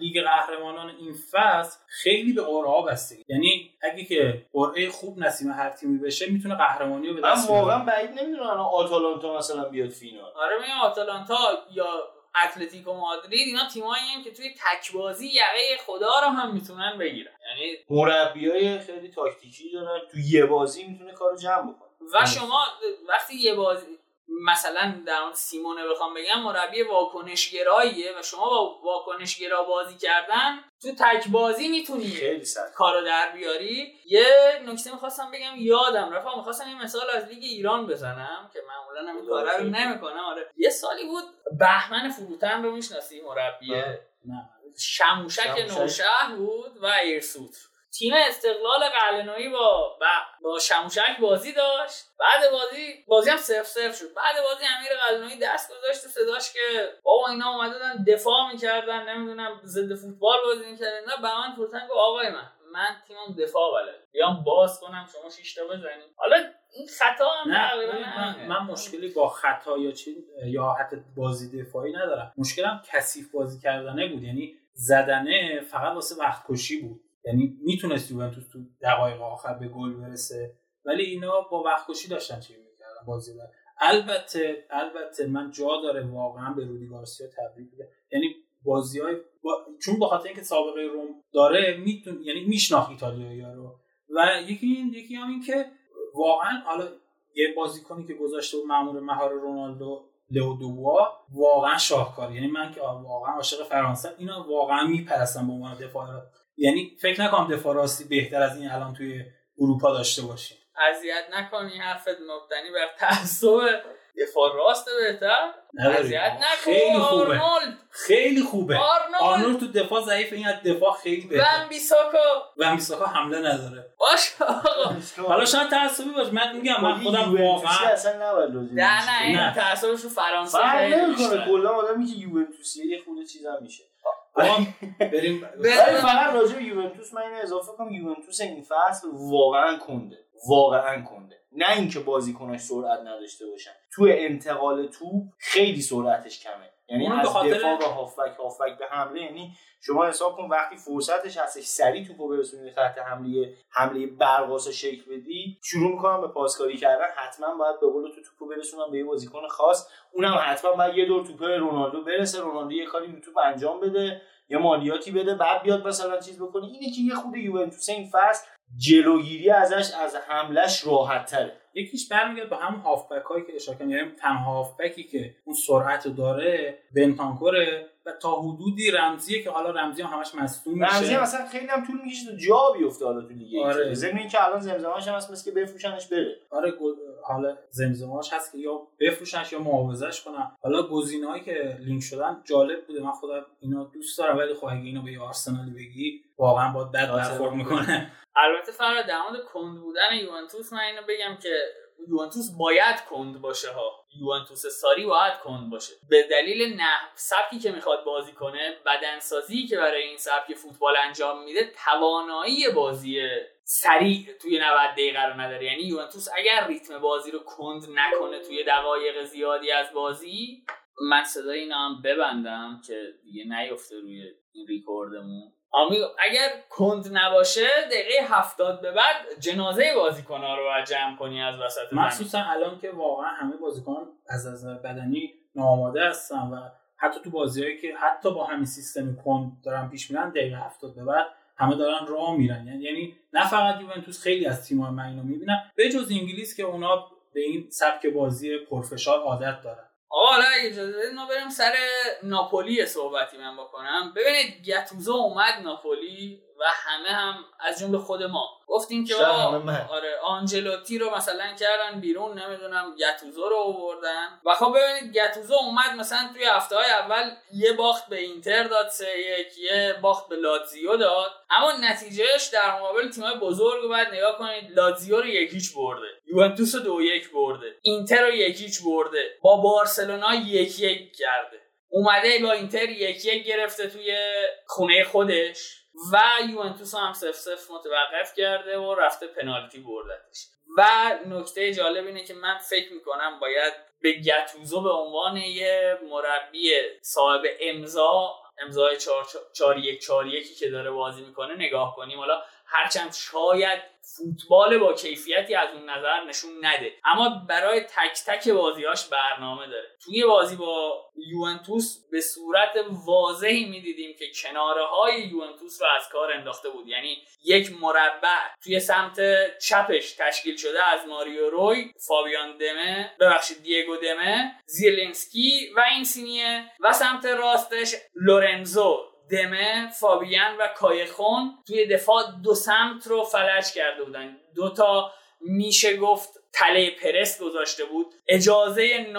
کایخون اجازه نفوذ می‌داد به متویدی و الکساندرو و مسیر پاس به اون نواحی رو باز میذاشتن و زمانی که پاس به کنارهای زمین به متویدی یا الکساندرو در سمت چپ و بنتانکور و کوازادو در سمت راست می‌رسید اینا توی یه مربع خفه می‌شدن. و فکر می‌کنم دیگه باید به گتوزو کردیت رو بدیم به عنوان یه مربی که می‌تونه یه تیم رو از نظر روی روانی و تا یه حدی تاکتیکی زنده کنه. مخصوصا تو بخش دفاعی این کار خیلی خوب انجام میده و می‌تونه تیمش رو سازمان بده از اون نظر. واقعا حالا من اولی که رفت خودم بهش انتقاد کردم گفتم چرا واقعا دیلورنتیس مربی به اون خوبی رو عوض می‌کنه و کسی رو میاره که لقبش کرگردنه و فکر نمی‌کنم اونقدر موفق باشه. حداقل تو بخش دفاعی واقعا خوب کار کرده یه احترام هم بهش گذاشتن گفتم کرگردن یعنی ولی و داشت. ولی این ناپولی به نظر من می‌تونه یقه بارسا رو مخصوصا اگه که بازی تو نیوکمپ نباشه. آره اینم هست. و یه نکته دیگه هم می‌خواستم بگم اینکه یادتون نره که نگاه این حرفم اینم بگم اولش. اصلا به این معنی نیست که گتوزو باید در میلان میموند. اصلا به این معنی نیست. ولی کم یادتون باشه که اون میلان در و داغون رو گتوزو گرفت و فاصلش تا سهمیه چمپیونز لیگ یه تیر دروازه بود که اینتر خورد. یعنی اگر اون که خورد تو تیرک اینتر. می‌رفت توی گل گتوزو با میلان رفته بود چمپیونز بریم سراغ بازی سریا آقا میلان چهار لشه یک. البته لچه رو ما زدیم چهار تا. لچه دقیقا اتفاقا من می‌خواستم به این اشاره بکنم لچه انگار اصلا توی آماده سازی مشکل داره. یعنی اول فصل وقتی اومد اون بازی رو جلوی اینتر انجام داد ما مثلا هممون خیلی کیف کردیم که آقا اینتر چه بازی کرد اینا. ولی واقعیت این که لچه هم خیلی ضعیف عمل کرد. شما اصلا بازی که کاندرو از 40 متری توش گل می‌زنه و بدونی یه مشکلی داره. واقعا حرف منطقی ولی حالا اینجا به نظرم ثابت کرد که لچر انگار بعد از این تعطیلات و بعد از این مدت بازم آماده سازی درستی نداشته. یعنی جلوی میلان واقعا از همون اول اومده بودن که ببازن. حالا حتی گلی هم که زدن گل تاکتیکی نبود نه گل عجیب غریبی هم کار خاصی نکردن. یه اتفاق افتاد یه پنالتی اومدن گل زدن. ضمن اینکه واقعا میلان هم دستش خالیه. یعنی اسکواد میلان رو که نگاه می‌کنی اگر هوادار میلان باشی قطعا گریت می‌گیره. و اگر که حتی رقیب میلان هم که باشی ما هستیم واقعا آدم دلش میسوزه که چه بازیکنایی و موقع مثلا میلان داشت الان جوشون دادن به کی؟ یعنی شما بازی بوناونتورا رو که به تنهایی نگاه می‌کنی حسابت خوب میشه. با اینکه طرفدار میلان نیستی. ولی الان واقعا میلان نمی‌دونه داره چیکار می‌کنه. فقط و فقط می‌تونم بگم این بازی خوششانس بودن که توپاشون رفت تو گل و رویچ خیلی خوب بازی کرد. کاستی هم دوباره داشت خودش رو ثابت می‌کرد که به خودم من بازیکن خوبی هم منو بازی بدین. ولی بازم نمی‌دونم حالا چی بگم ولی میلان همچنان به نظر من با پیولی آینده ای نداره. ضمن اینکه انقدر حاشیه دور بر این تیم زیاده انقدر حاشیه دور بر این تیم زیاده که حتی هنوز معلوم نیست مربی فصل بعد کیه. این مدیرا هستن نیستن. چه بازیکنایی میان کی لینک شده حتی کیو تمدید می‌کنن قراردادشو. خیلی به هم ریخت است قضیه. تقریبا مشخص شده آفراد رانگنیک وقتی من فکر کنم قطعیه. سرش بحثه. وقتی هم که رانگنیک میاد مثلا صحبت اینه که حالا هفته پیشم راجع صحبت کردیم که آقا اصلا این قرار هم مدیر فنی بشه هم مربی. هم مدیر ورزشی مد- هم حالا مدیر فنی آره. تو ایران بهش میگن دیگه. هم مدیر ورزشی بشه هم به اصطلاح بشه سرمربی. و مالدینی معلوم نیست قرار چه اتفاقی براش بیفته. مالدینی جایی نداره دیگه توی این حالا. جالبیش اینه که همین الانش هم مثلا خیلی سعی دارن می‌کنن که با احترام با مالدینی صحبت بکنن. یه جایی یادشه چالش های پیش اومد مالدینی یه سری انتقالاتی کرد.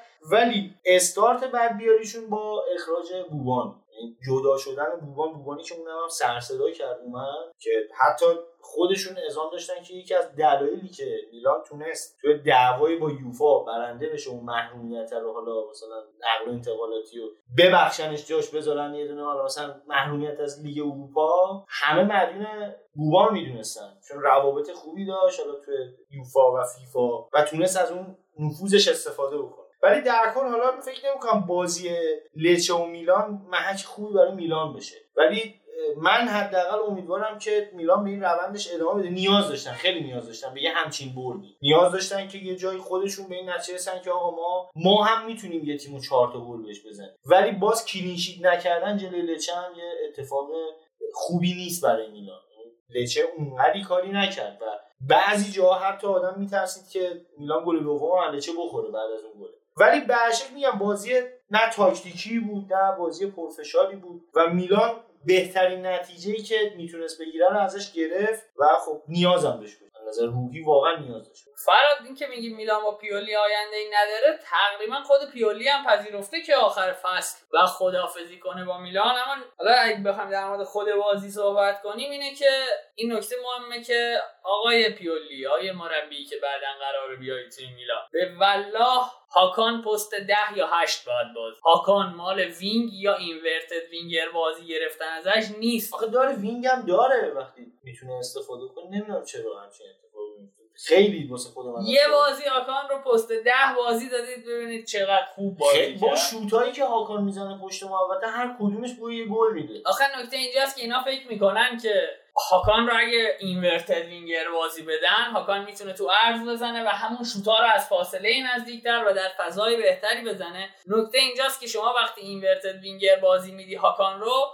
نیاز به یکی داری که برای هاکان فضا بسازه. یعنی یا باید از طریق false run ها بتونی به هاکان توپ برسونی و هاکان رو خالی کنی یا خود هاکان باید سرعت اینو داشته باشه که بزنه پشت مدافع. یعنی شما بتونی تیم حریف رو بکشی جلو و پاس پشت مدافع بهش بدی. که هاکان این ویژگی ها رو نداره و کسی نیست هم اصلا. و کسی هم توی میلان نیست که بتونه تغذیهش کنه. خدا واقعا. میگم خیلی به هم ریخته است میلان. حالا اون هاکان از روزی که وینگر شد فکر کنم ما اینجا انتقاد کردیم بهش. تا همین امروز. به هر شکل باید ببینیم حالا فصل بعد چی میشه دیگه. یعنی این فصلی که فقط من- باید یه رتبه بگیرن یه سهمیه پیدا کنن. من معتقدم رانگنیک این تیمو ولو اینکه به خاک نشسته باشه از خاک بلند می‌کنه. تجربه هم ثابت کرده که. حداقل این کارو خیلی خوب بلده. با هافنهایم و لایپزیش این کارو کرده. توی هر جفتش هم بعد از خودش ناگلزمن رو گذاشته. یعنی توی هر دو پروژه هافنهایم و لایپزیش آقای رانگنیک سرمربی و مدیر ورزشی بوده. تیم رو ساخته با بودجه کم با بودجه معقول و بعد که ساختار تیم شکل گرفته سویچ داده دست آقای ناگلزمن گفته شما بفرمایید. اگر این فرمون برای میلان بره که و ناگلزمن بیاد روی نیمکتشون بشینه که تبع المراده براش شروع یه مسیر آره خوبه شروع یه. مسیر خوبه. ضمن اینکه یه نکته ای داره راگنیک می‌دونه چه بازیکنی می‌خواد. اینش خیلی مهمه. ببین آزمون و خطا دیگه نداره. مثلا روزی که میلانیا رفتن دیگو لاگزالتو خریدن من شخصا نفهمیدم دلیلشون چیه. یعنی یه بازیکن صرفا برای نیمکت خریدن. اصلا خواستم فقط یه پولی همینجوری حروم کنن نمی‌دونم در صورتی که این بازیکن تو ایتالیا مشخص بود که آینده خاصی هم نداره. بازیکن آنچنان تاپی هم نبود. تو اینتر هم حتی موقعی که بازی می‌کرد به عنوان استعداد اومد. خیلی زود فهمیدن که این این کاره نیست. به قول آقای علیفر او این کاره نیست و ردش کردن رفت. ولی میلان چرا آوردش نمی‌دونم. ضمن اینکه الان میلان توی دفاع راست هم خیلی مشکل داره. یعنی هر جوری حساب بکنی اینا هم کالابریا هم کنتی جفتشون بازیکنای نامطمئنی فاقد مغز. یعنی شما هند کنتی جلو یوونتوس رو که ببینیم متوجه میشه که این آدم زیر فشار انگار مثلا با کتفش فکر می‌کنه. یعنی در این حده یه نکته در مورد میلان و پیولی من بگم. حالا درست انتقادا بهش وارده ولی تقریبا فهمیده که بازیکنها کجا بازی میده یعنی به ناصر پستش رو پیدا کرده داره ازش بازی می‌گیره. هاکان رو گفتیم. حالا البته یه اولین بازیش بود ولی خب من بهت قول میدم دوباره بازی بعدی یه ترکیبی میچینه همه بیان فوشش بزن نسبتا ترکیبش رو از اون حالت ناهمگونی که اول فصل بود تغییر داده. یه ترکیب یکم بهتری داره. ولی خب باز هنوز این ترکیب جای کار داره باید بهتر بشه. و به نظر من مشکل از اونجای پیش اومد که اول فصل اینا مربیشون کی بود؟ دی فرانچسکو. نه مربی میلان. آقای جان اومد. خب سیستمش مشخص بود دیگه. یه 4 3 1 2 داشت. که یه هافک طراح پشت دو تا مهاجم بود. و اینا واسش واسه این سیستم بسته شده این میلان. و یادم اول فصل میلان خیلی دنبال خرید اورتون سوارس بود ولی به خاطر اینکه مربی نمیخواستش نخریدم. و الان توی این سیستمی که میلان بازی می‌کنه یه بازیکن مثل اورتون سوارزی که وینگ چپ بازی می‌کنه خیلی به کار میاد. حتی مشکلات مالی هم دلیل شد که نخریدنش. چون خیلی سعی داشتن پاکت ها رو بفروشن که حالا مشتری هم براش پیدا نشد این پنج تعویض شدن نعمت هم شد برای یه سری تیم‌ها. یعنی مثلا همین پاکت ها واقعا فرصت بهش نمی‌رسید بازی بکنه. الان به خاطر اینکه 5 تا تعویضه تقریبا همه بازی ها رو اومده تو یعنی همین دوتا بازی جفتش اومده بازی کرده و یه نشونه های خوبی هم حالا داشت. حداقلش اینه که میلانی اگه بخوام بفروشنش هم اگر بهش بازی بدن یه ذره خوب بازی بکنه حداقل قیمتش کمتر افت می‌کنه. اینم باز نکته ای برای خودش. آقا اگه صحبتی ندارید بگذریم از رو بازی میلان. بریم سراغ یوونتوس بولونا هم. خلاصه بگیم چون در مورد یوونتوس خیلی صحبت کردیم در سر بازیش با ناپولی و فکر کنم تکرار مکررات هم هست. یه بخشی از صحبت هم پنالتیه؟ تکرار مکررات. داورا راه را میپوشن آره گفتم راستی توی بخش قبل. مجید بگو. ببین من یه نکته خیلی به چشمم اومد. این بود که وقتی که خط یووه توسط خط بولونیا مارک می‌شد دفاع یعنی دفاعی که دلیف بهتره بگم. چون مهاجم بولونیا میومد روی بونوچی بونوچی ها مارک می‌کرد و دلیف آزاد بود. به خط هافک اضافه می‌شد جوری که پاس گل دیبالا هم یعنی پاس ما قبل پاس گل رو دلیخ داد. کی پاس اصلی رو دلیخ یعنی قشنگ داره از قدرت خلاقیت دلیق توی این فضا استفاده می‌کنه و خب حالا اگه که جلوی تک مهاجم باشن این سیستم جواب میده. ولی اگه دو مهاجم باشه می‌خوام ببینم این می‌خوام چجوری کار می‌کنه. آره می‌خوام ببینم چجوری کار می‌کنه.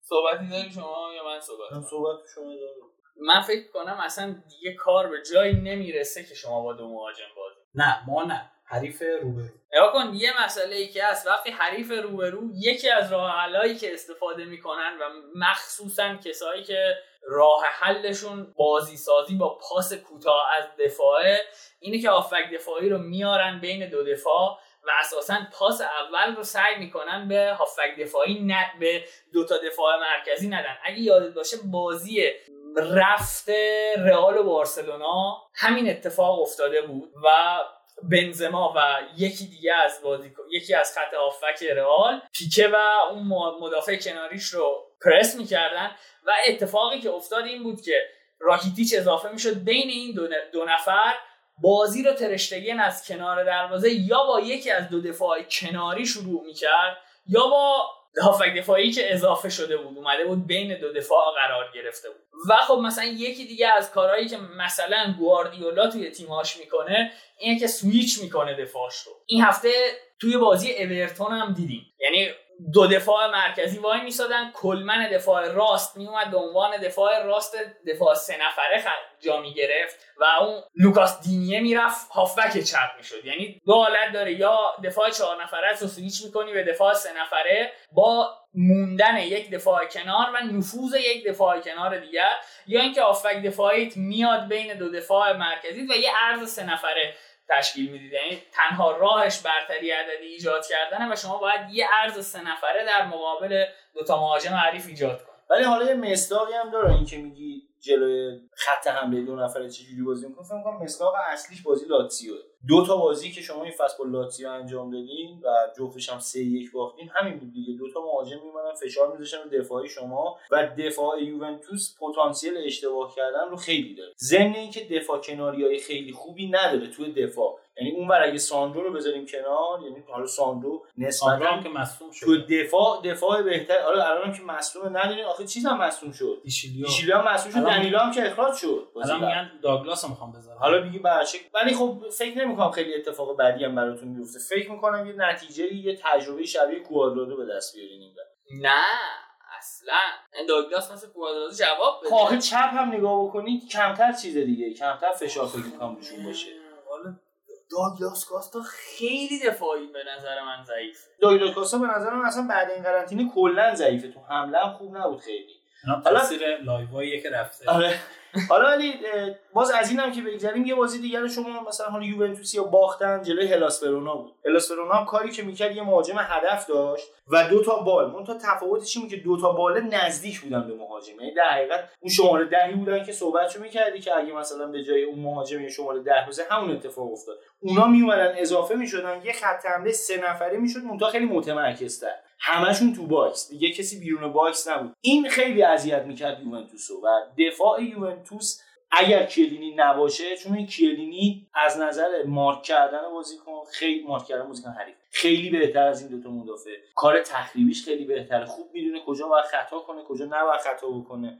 و وقتی که یه دونه از مدافعین میره جلو کلینی پوشش بهتری میده. در صورتی که الان هم دلیخت هم بونوچی بیشتر جلو روندن تا مدافع آخر. یعنی یه موقعی دقت بکنی وقتی که دیلیخت قراره بشه سویپر و مثلا بونوچی بشه لیبرو. بونوچی بهتر بازی می‌کنه دیلیخت بدتر. جاشون رو که عوض می‌کنه کلا کسی که سویپر بازی می‌کنه ضعیفتره. بین این دو نفر رو ولی وقتی کلینی باشه سویپر بازی بکنه چه دیلیخت باشه چه بونوچی اون درخشش رو داره. می‌بینی که اصلا یه صلابت خاصی بازی سازی می‌کنن دفاع حتی جلو میره. حتی یه موقعی وقتی مثلا پیانیچ میره اضافه میشه به پشت محوطه حریف اون مدافع مرکزی که لیبرو میاد میشه هافبک دفاعی. جلوگیری بکنه از ضد حمله یه ذره لایه های دفاعی رو بازترش می‌کنه ولی وقتی که نباشه دیگه دقیقا این بحث هارمونی توی تئوریه ها یعنی شما برای اینکه وقتی با دو دفاع مرکزی بازی می‌کنی یکیش باید توانایی بازی کردن به عنوان سویپر رو داشته باشه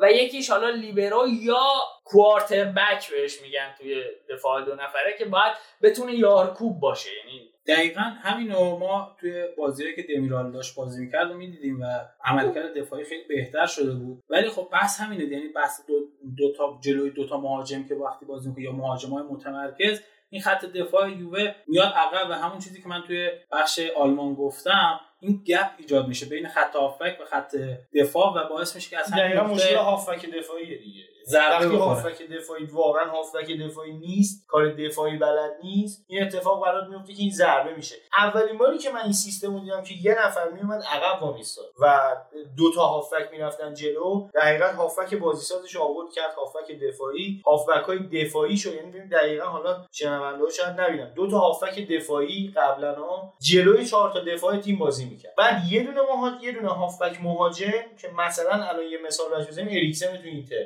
میومد جلوتر اینو بازی می‌کرد. بعد مثلا مهاجمای حالا 4 3 بود سه تا مهاجم دیگه جلوش. چزار پراندلی اومد این کارو عوض کرد. تو یورو اون سالی که مربی ایتالیا بود پیرلو رو گذاشت عقب. و نوچرینو و مونتولیو رو که جفتشون هم تو میلان بازی می‌کردن که هافک دفاعی هم بودن گذاشت پشت دوتا مهاجم. کاری که این دوتا می‌کردن این دوتا چون ذاتا هافک دفاعی بودن میومدن عقب و دفاع حریف رو با خودشون میکشیدن جلوی حداقل هافک دفاعی حریف رو با خودشون میومدن جلو می آوردن و پیرلو فضای خیلی خوبی پیدا می‌کرد برای پاس دادن و برتری عددی تیم ایتالیا زیاد می‌شد. با همین حربه تا فینال رفت. بعد از اون این کار خیلی انجام دادن. ولی کاری که الان داره انجام میده آقای ساری. یه ذره اون هافبکایی که رفتن جلو پشت مهاجم دارن بازی می‌کنن دیگه واقعا کار دفاعی انجام نمیدن بر نمیگردن. بیشتر تو حمله ها شرکت می‌کنن تو دفاع. برای همین وقتی فشار بیاد رو خط دفاع یووه پیانیچ مال این صحبت ها نیستش که بیاد مثلا خط دفاع رو کمک بکنه. پلو پلش پیانیچ تو دفاع مثلا بگیره بره جلوی پاس خوب بده بنابراین ضعف دفاعی یووه این فصل حالا نمیشه ضعف خیلی وحشتناکه ولی تنها شاید بارزترین نقطه ضعفشون همین من کاملا موافقم و یه نکته هم در مورد پیانیش بگم و دیگه بحث یووه رو ببندیم. پیانیش تو خطا کردن هم مشکل داره حتی. یعنی یه خطای درست نمی‌تونه بکنه. یه خطایی که کارت نگیره فقط بازی رو بخوابونه. یعنی هر خطایی وقت مخصوصا تو این حالتایی که تحت فشاره هر خطایی که می‌کنه یا کارت زرد یا کارت قرمز می‌گیره. و واقعا یوونتوس از اون حالت چی میندازه و خودش هم ریسک قدرت ریسکش دیگه پایین میاد و نمی‌تونه بازی ها درست ادامه بده و فشار روش میاد. اون دوندگی هم نداره هی برو بیاد دیگه. خیلی گرمه ها. یعنی اگر محمد live نمی‌گرفت قطع شده live؟ آ محمد live رو قطع کرده. این شنونده ها بدونن ما داشتیم روی اینستا هم live می‌رفتیم. اگر قرار بود live نریم باید مستحجن می نشستیم اینجا تا بشه گرما رو تحمل کرد. آقا بریم سراغ بازی اینتر. چی شد آقا؟ والا چی شد که باید یه مقدار از کنته پرسید دیگه. این ترکیبی که اول بازی ما دیدیم یه مقداری همون اولش هم یاد بشه ترسناک بود. مثلا وجود بورخا والرو و گالیاردینی به صورت فیکس تو زمین خودش یه جورایی مثل فوش میمونه. حالا به این اضافه کن رانوکیا رو هم اضافه کن که مثلا اونم فیکس داره بازی می‌کنه و واقعا خاک بر سر آقای گالیاردینی. فقط همین بازیکنی که رو خط چجوری اون رو زد تو تیر؟ حالا حالا کنته بعد بازی مصاحبه هم کرده بود گفته بود گالیاردینی از تمرینات بهتر ظاهر شده توی این بازی. خب تو تمرینات احتمالا فقط می‌رفته مثلا غذای حاجت می‌کرده کنار پرچم کورنر دیگه مثلا تنها کاری که می‌کرده همین بوده. هیچ چیز دیگه به ذهن من نمی‌رسه واقعا. نگاه من گالیاردینی رو قبول دارم که ضعیف بود این بازی ولی کلا به نظرم بازیکنیه که برای نیمکت خوبه. یعنی برای اینتر آشیه نداشته. اوورال عمل کردش هم توی این فصل آنچنان منفی نبوده. یعنی اگر بخوام مثلا بازیکنی رو بگم از اینتر باید حذف بشه یا تو لیست خروج قرار بگیره گالیاردینی گزینه پنجم ششم منه برای اینکه بگم این بازیکن باید از اینتر بره. زباله زباله تر خیلی داریم از آقای گالیاردینی. البته به مسابقه کنته هم میشه یک جورای حق داد که بالاخره باید از بازیکنش حمایت کنه و تو روز سخت مثلا علی پروین بازی در نیاره بگه که همش تفسیر معدن چی بوده. اما اینو می‌شد به حالت کلیتری گفت. یعنی چون خبرنگار مستقیما گفته بود نظر در مورد گالیاردینی چیه؟ و گفته بود از تمرین بهتر بوده. یک کم کنته هم باید توی سیاست هاش تجدید نظر کنه. مثلا بعد از بازی با بارسلونا اونجوری میاد حیثیت بازیکن‌ها رو یچی می‌کنه میگه با کسی که از ساسولو و نمی‌دونم فلان جا اومده نمیشه چمپیونز لیگ برنده شد. و یهو مثلا میاد همچی حرف می‌زنه که این حرف هم بیشتر تخریب گالیاردینی بود به نظرم. یعنی برای من که سوال پیش میاد تو تمرین چی بوده؟ به صورت کلی می‌تونست بگی که وقتی تیم نتیجه نمی‌گیره تیم بد بوده. مقصر یه بازیکن نیست. ولی حالا در مورد خود بازی فراد چه صحبتی داری؟ والا ببین نوید حالا این بازی دادن به بازیکنای مثلا نیمکت نشین من حرف تو قبول دارم که باید به اینا هم بازی داد. تا جلوی ساسولو جاش نبود. این ساسولو گربه سیاه اینتره. ما هر با اینا مشکل داریم. یعنی هر موقع اسم اینا میاد دیگه تن بدنمون میلرزه. جلوی ساسولو ما به تمام توانمون بازی می‌کردیم. مثلا حتی بیرون کشیدن اریکسن هم من هنوز نفهمیدم دلیلش چی یعنی می‌خواست ریسک مثلا مسئولیتش رو قبول نکنه. فقط می‌تونم بگم آقای کنته ترسو مرد. یعنی با ترس و لرز نمیشه قهرمان شد نمیشه جام به دست آورد حتی نمیشه به موفقیت خیلی خاصی رسید. یعنی حالا نگرانی که اریکسن مصدوم شه خب آقا اب نداره مسئولیت هم جزی از این فوتبال است. ولی اون جایی که لازمه ما ازش استفاده بکنیم وقتی از ترس مسئولیتش ازش بازی نگیریم خب پس کی می‌خوایم بگیریم؟ در صورتی که دقت بکنید تا زمانی که اریکسن توی بازی بود اینتر سوار بازی بود. یعنی داشت حمله می‌کرد داشت موقعیت خلق می‌کرد. ولی به محض اینکه اینو کشید بیرون هرچی نگاه می‌کردی به این نتیجه رسیدی که آقا نمیشه. یعنی تیمی اصلا تیم زورش نمی‌رسه بره جلو. نمی‌دونم حالا واقعا هدف کنتر رو نمیشه صد درصد بگیم چیه. ولی باز حتی بازی دادن به رانوکیا میخوده. عجیب بود اونم تو این بازی. ضمن اینکه بعد موقع هم گل خوردیم دیگه. خیلی بعد موقع گل خوردیم. حتی انتخاب وینگ بک به نظرم برای این بازی اشتباه بود. یعنی بازی کردن موزز از اول بازی یه خود برای من جالب نه. موزز به در همون می‌خوری که دقیقه 75 80 بیاریش تازه نفسه. بتونه چند تا کار مثلا دیگه انجام بده. خودی با انگیزه تره. کاندروا واسه کل بازی به نظر شخص من بهتره. نمی‌دونم در کل از نظر تاکتیکی نمی‌خوام راجع به این بازی حرف بزنم چون این بازی معتقدم که به تاکتیک نباختیم به بیدقتی یعنی حالا باختن که حالا مساوی کردیم. ولی ما سر تاکتیک نبود که موفق نشدیم. فقط و فقط سر اشتباهات فردی بود. و این اشتباهات فردی هم چیزی نیستش که بگی حالا همین یه دفعه اتفاق افتاده. ببین رو ما کل فصل داریم فوش بهش میدیم. گالیاردینیو همینطور و رانوکیا رو مطمئنیم که دفاع مطمئنی نیست. پس چرا باید اینو بازی بکنن؟ اونم همزمان می‌خوای بازی بده یکیشون بازی بده بابا. مثلا خط حالا حساب کن وقتی اریکسن هم کشید بیرون خط کیه؟ آگومه رو گالیاردینی. این اصلا همین خنده ای که تو کردی برای من کافی بود دیگه که من جواب این نقدمو بگیرم. که یعنی قشنگ اون وسط زمین یه نفر رو فقط می‌خواست که اینو ببره چرا؟ بگه آقا از چمنای اینجا بخوریم حالا. یعنی فقط وسینو کم بود. من سه تا بیشتر نداشتیم و یعنی وسینو هم راه داشت مثلا بیاد اون آقا بزنیم یوونتوسی ها چی میگن؟ ببین من نظرم یه کمی با شما مخالفه. به نظر من اینتر کنته خیلی پویا بازی می‌کنه خیلی قشنگ بازی می‌کنه. و حالا این قضیه که گفتی به سینو و گالیاردینی بازی کردن فکر کنم بود بروزوویچ و بارلا و نمی‌تونستن بازی کنن. و رانیکیا و اینا خب بالاخره ببین فشرده است بازی ها. باید سیستم چرخشی استفاده کنه. نمیشه روی یه, یه تیم یعنی یه 11 نفر فقط حساب کنید تا آخر فصل باش به واقعا بازیکن تو این فشار چی میافتن؟ یعنی افت می‌کنه هم کیفیتشون همون تواناییشون. یعنی از بین میره کم کم به مرور زمان. چون فشار بالاییه مخصوصا که ببین اصلا کنته معروف به سیستم بدنسازی که داره خیلی پرفشار و خیلی سنگینه. و خب ببین تو این فصل سه بار بدنسازی کردم و این واقعا هم روی عمر فوتبالی بازیکن تاثیر داره هم روی بحث مسئولیت ها و واقعا به نظر من نمیگم اینتر خوب بود یا مثلا مشکل به بحث اینجاست که نمی‌شد. یعنی نمی‌شد که جور دیگه ای بره تو زمین. بارلا مصدوم نه با... من بروزا مصدوم آره بروزا مصدوم بود ولی بارلا سالم سالم بود.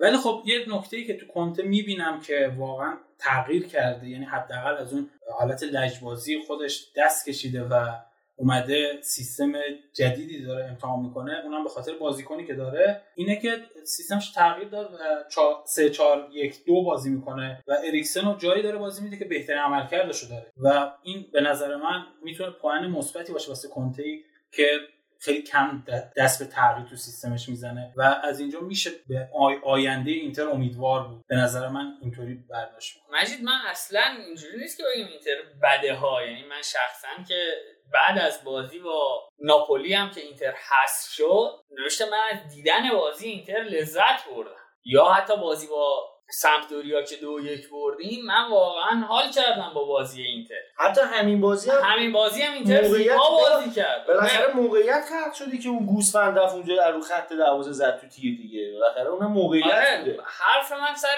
اینه که اول که کنته احتیاجه که فکر می‌کنم توی بازیکنهای کناریش یه تجدید نظری بکنه. یعنی من لجاجت کنته برای استفاده کردن از بازیکنهای بقایت متوسط در کناره ها رو متوجه نمیشم.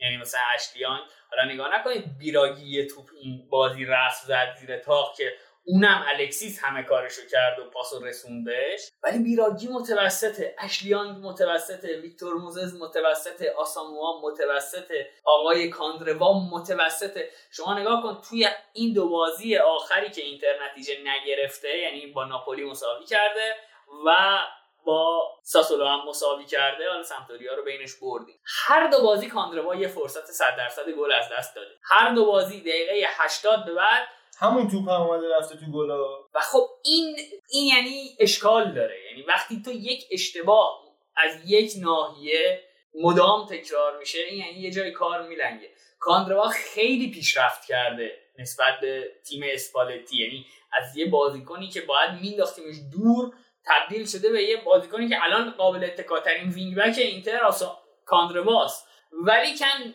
برای فصل بعد کنته باید لجاجتش برای استفاده از بازیکنهای متوسط در کناره ها رو بذاره کنار.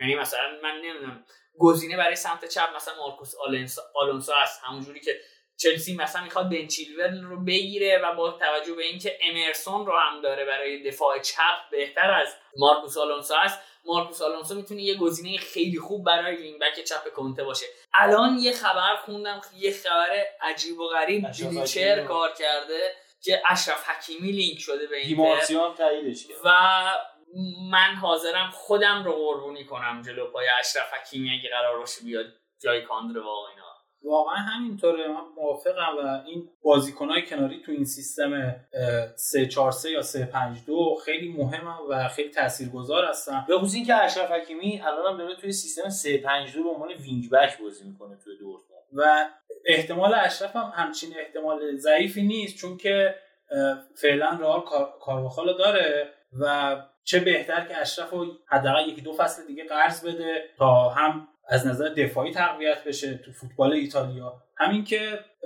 پیشرفت کنه و بعدش هم بتونه دوباره بخرد بخرتش. و سمت چپ هم که گفتی آلونسو من یه خبر خوندم که دنبال گوسنس هستن. که اونم بازیکن خوب اونم خیلی بازیکن خوبیه و تو همین سیستم خیلی خوب جواب میده. حالا راستم فلورنزیو می‌خواستم. اونم به نظر من تو این سیستم جواب میده. الان حالا جالبه همین الان که ما داریم ضبط می‌کنیم مثل که دیمارسیو تایید کرد که معامله تقریبا بسته شده 40 میلیون به اضافه بله. توییت کرده. اصلا یعنی به همین سرعت. خیلی چرا خاموشی حالا رفتن چون. که دیمارتیو ایتالیایی توییت می‌کنه من ترنسلیت به انگلیسیشو می‌خونم. گفته حکیمی اینتر the operation is closing. Club details agreement final title for approximately 40 میلیون یعنی تقریبا بسته شده با 40 میلیون. الان جا داره بگیم آه واقعا و که لوکاکو هم ریپلای داده.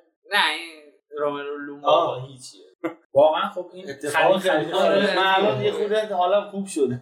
من واقعا وقتی که بودم فوشو اه. بکشم ولی ولی خب ببین من م- اه، خواهش می‌کنم همینجا عاجزانه از مسئولین اینتر که وقتی که اشرف حکیمی از فرودگاه اومد یا برخاواله رو یا گال... گالیادینیو همونجا جلو پاش بزنن زمین. یعنی یه چیکه آب بهش بدم بخوره همونجا سرش ببرم بره. درنگ های ضرب. المثل دارن میگن فلانی رو باید با کارد لال سر ببری یعنی کند باشه.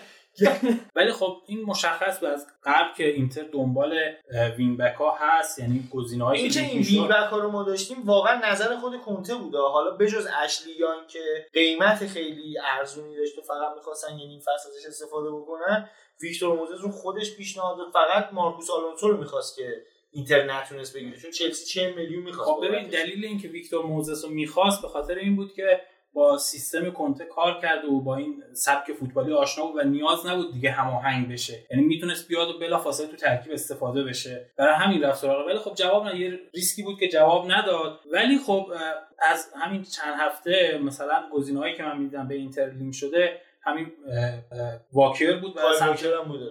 و سمت چپ هم گوسنس بود. ولی خب اشرف اگه بیاد واقعا خیلی جواب میده. چون که میگم این سیستم نیاز داره که اون وینگ بک ها خیلی سرعتی خیلی با یه, یه اشکال دیگه هم که من الان یادم اومد بعد به کنته بگیریم این بود که از لازارو خوب استفاده نکرد. من به نظرم لازارو خیلی بهتر از این این بکایی بود که الان ما داریم واقعا واسه منم سواله که چرا این تو هم مثلا نظرت همینه خوب بود به نظر. یا من واقعا خوب میدیدمش. میگم. یعنی واقعا خوب میدیدمش. و وقتی رفت نیوکاسل عملکرد خیلی ضعیفی داشت. یکم اینجا تعجب کردم که چرا مثلا بازیکنی که اونجا داشت جواب می‌داد میاد تو این کشور و خیلی کم هم بازی بهش رسید. نمی‌دونم حیف بود به نظر شخصا. این فصل خیلی شاید چون قرضی فکر کنم رفته. درزی رفت. شاید این سیاست پشتش باشه که چون کنت فوتبال انگلیس رو تجربه کرده و دفاعی انگلیسی رو دیده و قدرت سانت اصلا شاید خرید دلیل خرید یانگ یکیش همین بود یا حتی موزس که تو این فوتبال فوتبال انگلیسی رو یاد گرفتن و اومدن اینجا شاید لاتزارو رو فرستادن اونجا که ازش از اون فوتبال. از اون فوتبال اصلا آموزش ببینه تا بتونه بعدا ازش استفاده کنه حالا این برداشت منه این یه احتماله به نظر. من واقعا این لاتزارو هم برگرده. نوید من فکر می‌کنم فصل بعد راستمون خیلی بیم است اگر که واقعا اشرف حکیمی جدی باشه که که جدیه. آره ما خیلی ذوق زده ایم من اصلا قیافه ما رو ببینه. الان موهام ریخته الان.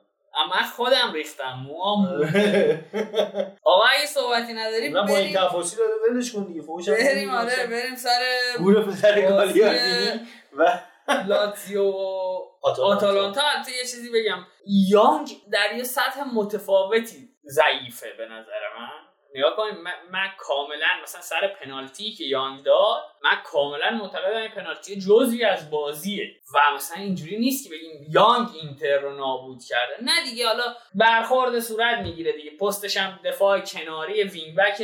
توی محوطه جریمه کنار همودن برخورد میشه. این اتفاقات فوتبال میفته نکته که من میگم یانگ به شدت ضعیفه اینه که به صورت مداوم و پیوسته پشتش فضا وجود میگم به خاطر اینه که اشلیان اول فوتبالش به عنوان وینگر بازی می‌کرد. و هی اومد عقب هم. آره هم به مرور زمان عقب اومده. ولی خب ذاتا همون بازیکنیه که میل به هجوم رو داره میل به نفوذ به سمت دروازه رو داره. و این اتفاق که پشتش خالی میشه یه جورایی باید بگیم طبیعیه چون که اون قدرت دفاعی رو نداره. هرچند که تجربه کرده ولی خب جواب نداده هیچ وقت و نمی‌تونه. و فکر نکنم موندنی باشه تو اینتر. نه قاعدتا موندنی که اصلا سنش هم سنش هم جواب نمیده. یه مسئله دیگه هم که هست اینه که کنته اگه می‌خواد با سه دفاع بازی کنه که قطعا همینطوره فصل بعد باید به فکر جایگزینی اشکرینیار باشه. یعنی اشکرینیار مدافع خط دفاعی سه نفره نیست. حالا یه خبر من خوندم گفتی اشکرینیار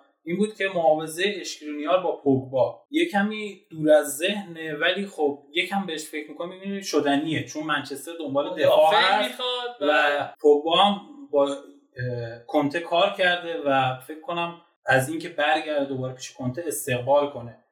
میشه این اتفاق بیفته ولی خب یکم هزینه داره واسه اینتر.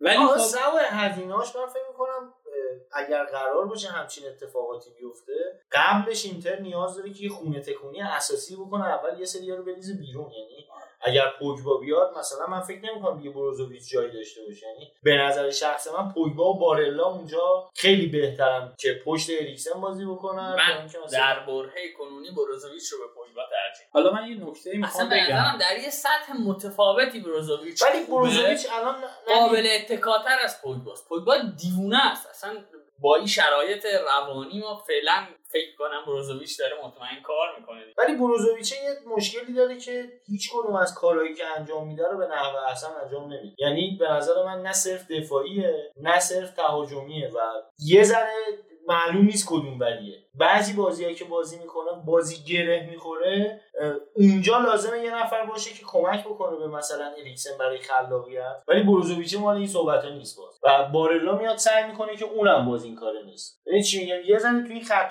که بعد حالا اینم بهش اشاره بکنیم. نبید قطعا تقریبا 100 درصد شده که ناینگولان هم فصل بعد باید برگرده. کالیاری پولشو نداره که بخرتش. البته فروش ناینگولان به تورینو هم یه گزینه است. میگم باید اینا اول به فروش برسن بعد اینکه حتی چیز هم احتمال زیاد برگرده. و حتی البته حالا شما بحث هافبک کردین با خرید تونالی که تقریبا قطعی شده نه به بروزوویچ نیازه نه به هافبک دیگه. فکر کنم یه تنه در بیاره اون خط هافبک رو. یکم جوونه یکم اعتماد بهش شاید هنوز زود باشه ولی به نظر من اون تواناییشو داره. خیلی آینده داره و یه نکته دیگه که من می‌خواستم بگم این بود که نمیشه همه با همه بازیکنهای بد تیم رو یهو بیرون بریزی چون تیم دچار بی‌هویتی میشه. چیزی که بلاییه که الان سر میلان اومده. میلان سال 2012 نصف بازیکنهای با تجربهش بازنشست شدن. مثل نستا مثل سیدورف مثل و غیره.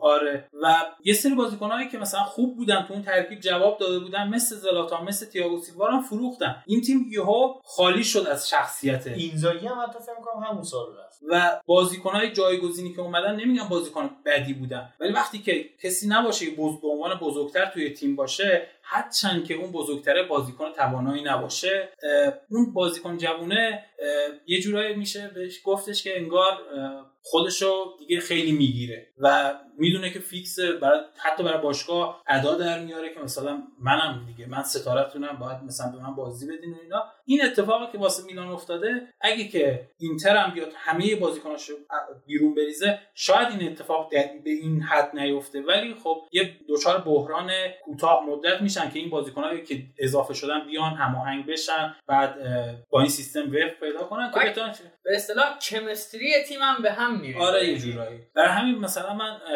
مخالف خروج همه بازیکن هستن به نظرم با اینا حتی یکی یکی دونه دونه یه کاری که کلوب با چی کرد؟ با لیورپول کرد. تقریبا همه بازیکنایی که مثلا به سیستمش نمی‌خورد فصل به فصل فروخت و بازیکنایی که می‌خواست رو اضافه کرد. و الان نتیجهش رو داریم می‌بینیم. فقط یه لوبره مونده که داره اونجا جواب یعنی هنوز داره بازی می‌کنه. ولی خب مثلا این اتفاق می‌تونه توی اینتر بیفته. همینطوری دونه دونه و به نظرم جواب میده. درود بر شما. بریم سراغ لاتزیو و آتالانتا. عجب بازی عجب بازی بود عجب بازی بود. عجب تیمایی بودن. آره آفر این تفاوتی که دقیقا همین الان داشتیم صحبتشو می‌کردیم راجع به حالا اینتر مثلا که چرا خوب نیست و اینا همین wing back هاست. یعنی هاتبور و گازنس تو آتالانتا دو تا بازیکن فوق و حتی اون و لاتزاری و جانی هم خیلی بازیکن خوبی هم. ولی تو آتالانتا فکر نمی کنم دیگه اصلا اینجوری بگیم توی لیگ ایتالیا فکر نمی‌کنم wing back هایی بهتر از wing back های آتالانتا بتونیم پیدا بکنیم. به خصوص حتی به نظر من هاتبور درسته که گازنس گل زد ولی هاتبور واقعا بی‌نظیر بازی می‌کنه و خیلی تاثیرگذار خیلی تاثیرگذار و یادمون نره لاتسیو اینا شکست دادن که الان تنها تعقیب کننده جدی یوونتوسه. حالا درسته که بعد از تعطیلات بود اینا ولی بازم نگاه بکنی عملکرد لاتسیو عملکرد خوبی بود. ضمن اینکه حالا نوید من معتقدم که اینا کم آوردن تو معتقدی که اونا زیاد آوردن. آره با اصلا آتالانتا خستگی ناپذیره. واقعا لاتزیو خسته شد. 90 دقیقه با یه تمپو بسیار بالا فوتبال بازی می‌کنه. حالا من می‌خواستم در مورد همین هاتبوه رو گازنس که صحبت کردی بگم. دقیقا درسته که بهترین ها هستن ولی همون میل به نفوذی که دارن باعث شد که لاتسیو از همون فضای پشت اینا استفاده کنه و دوتا گل بزنه. ولی چیزی که هست که شما هم بهش اشاره کردین این آتالانتا یه جورایی انگار روحیه‌اش رو نمیبازه ببین حتی بازیکنی که میاد گل به خودی می‌زنه میاد خودش رو جمع می‌کنه پاس گل میده و یکی از بهترین بازیکن‌های تیم میشه. واقعا اینطوری یعنی اینا یه جورایی با بگیم ضد گلوله هستن. خیلی با انرژی حتی وقتی که در بدترین شرایط بازم همون بازی خودشونو می‌کنن و نتیجه می‌گیرن. و واقعا باید یعنی واقعا این بازی بود که آدم لذت کامل بود نمیشه ازش بگذری. پس این اینکه حالا آتالانتا هم داره همون کاریو می‌کنه که کنته مجبور شد کرد دیگه. اینا وقتی که درخشش مالینوفسکی رو دیدن الان دارن اونم 3 4 1 2 بازی کنن. مالینوفسکی الان دقیقاً پست شماره 10 داره بازی می‌کنه. هافک تهاجمی به تمام معنا. و حالا باز اضافه به این بکنیم که اینا پاشالیچ هم دیگه خریدنش کامل و نکته جالب اینه که پاشالیچ هافک دفاعی محضه ولی هر موقع میارنش تو بازی مهاجم نوک هم خیلی بازی کرده. اینم خیلی جالب برای خود من اصلا کلا همه بازیکنان آتالانتا اینطوری هستن که انگار پست واسهشون تعریف نشده. اصلا. همه جا بازی می‌کنن و همه جا هم خوب بازی می‌کنن. یه نکته که هست در مورد آتالانتا و گاسپرینی اینه که این بازیکنان از کجا پیدا می‌کنه؟ یعنی خیلی یعنی کل ترکیب آتالانتا رو نگاه می‌کنی هیچ کدومشون رو قبل آتالانتا تقریبا نمیشناختیم. حتی الانش هم نمی‌شناسی به اون صورت. یعنی الان ما مثلا به خاطر همین حالا پادکست و اینا خیلی رفتیم مطالعه کردیم بازیکن کجا بوده چیکار کرده چند سالشه چجوری بازی می‌کنه دقت کردیم روش.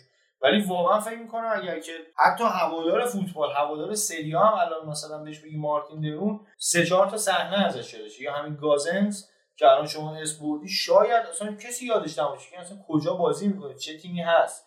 این شاید معروف ترین بازیکنش اینه پاپو گومزه اگه اشتباه نکنم یه دونم حالا زاپاتا باشه و اینا فقط باشن. یا حتی حالا کالدرایی که الانم نیمکت نشین از میلان دوباره برگشت به آتالانتا. و باید یه نکته هم اشاره کنیم که این پاپو گومز چقدر خوبه.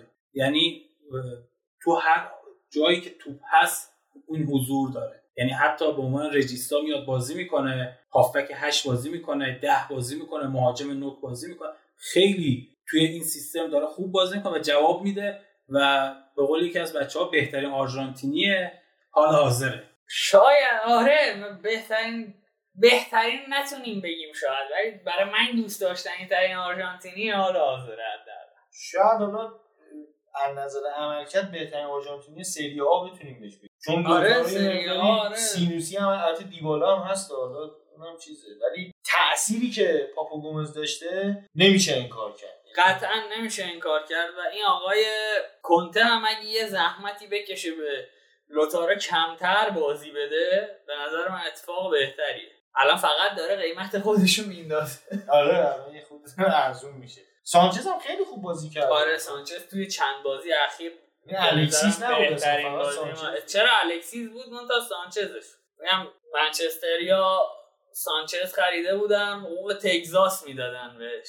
ما سانچز رو ازشون گرفتیم. نصف حقوقش هم خودشون. انشالله که خیر. آقا بریم سراغ بازی روم و سمپدوریا من این بازی ندیدم مجید. چطور بود بازی؟ ببین بازی یکم به نظر من باید بگیم تحت تاثیر همین دوران پسا کرونا بود. یعنی یه چیز البته تقریبا تو کل بازی من اینو دیدم. یه حالت چجوری بهتون بگم؟ امنیت روانی. بازیکنان اینو ندارن. یعنی یه حس ترسه هنوز تو بازیکنان هست. اون نمی‌تونه اون عملکرد خوب خودش رو نشون بده. و واقعا این صحنه ها که می‌بینیم بعضی وقتا یعنی اون عملکرد بازیکنه نیست. به نظرم اون فشار و فشار روانی هست که توی ایتالیا اتفاق افتاده که تقریبا فکر کنم یکی از بزرگترین آمار رو داشت توی مرگومیر کو- کرونا. و خیلی تلفات دادن. مخصوصا که چندین بازیکن هم گرفتن اینو این بیماری رو. و خب این ترسه هنوز وجود داره توی بازیکن ها می‌بینیم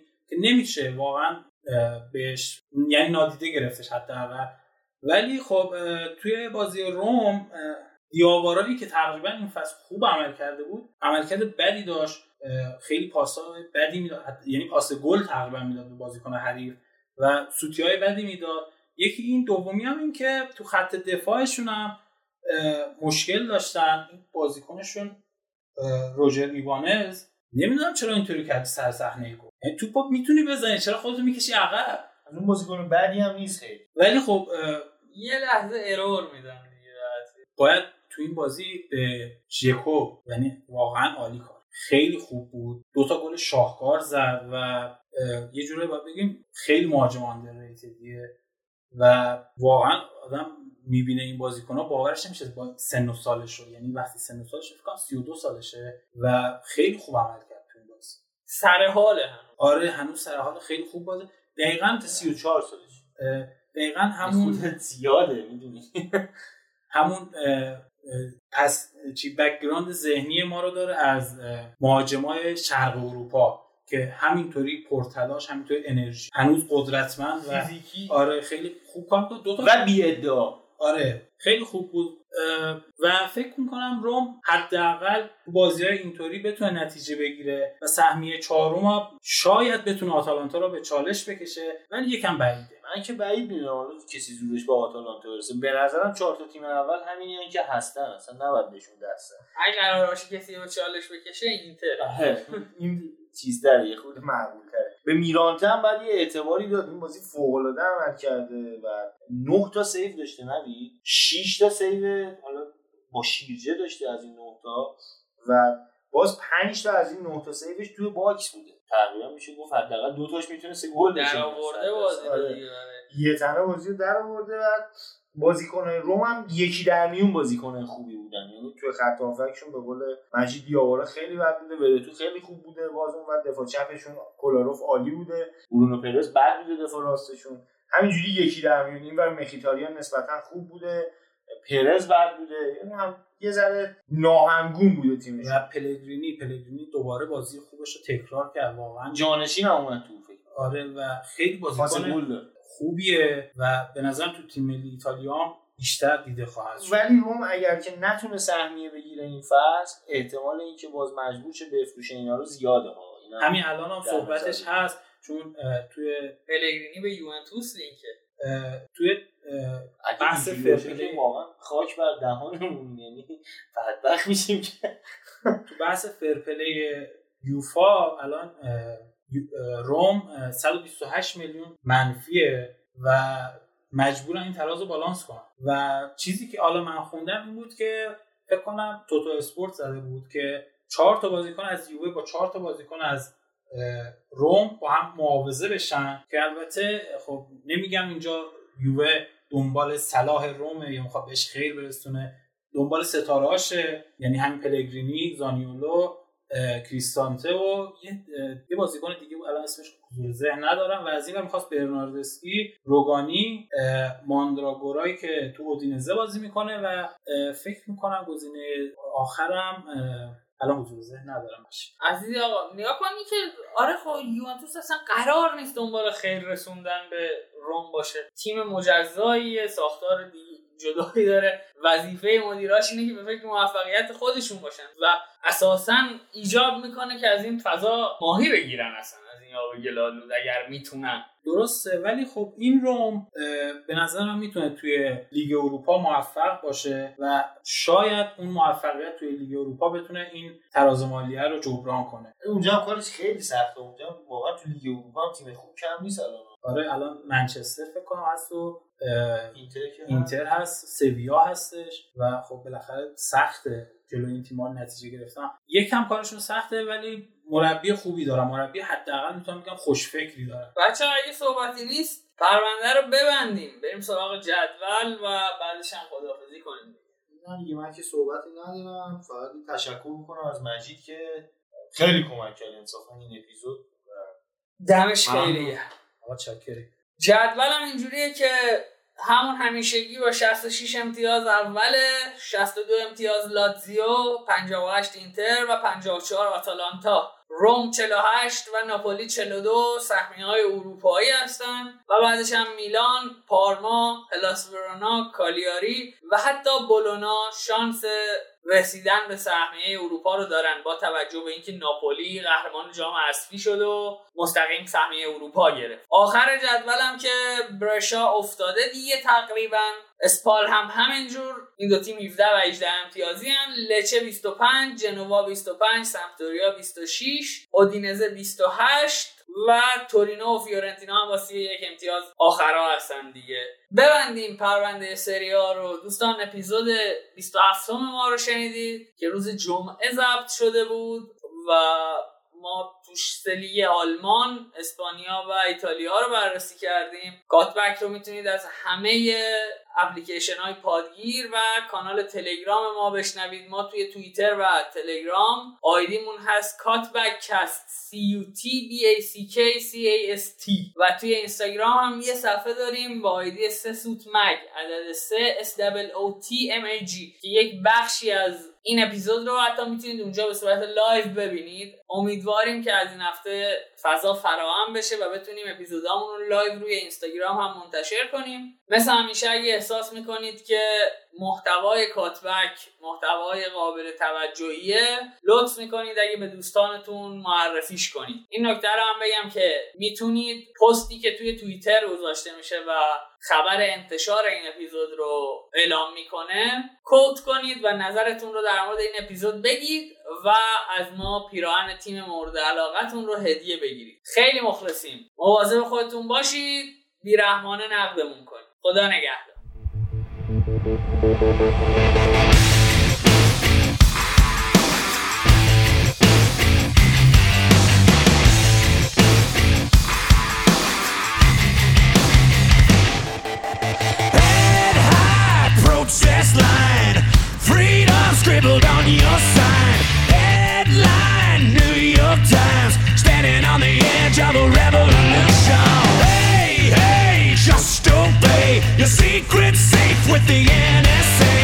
God we trust or the CIA.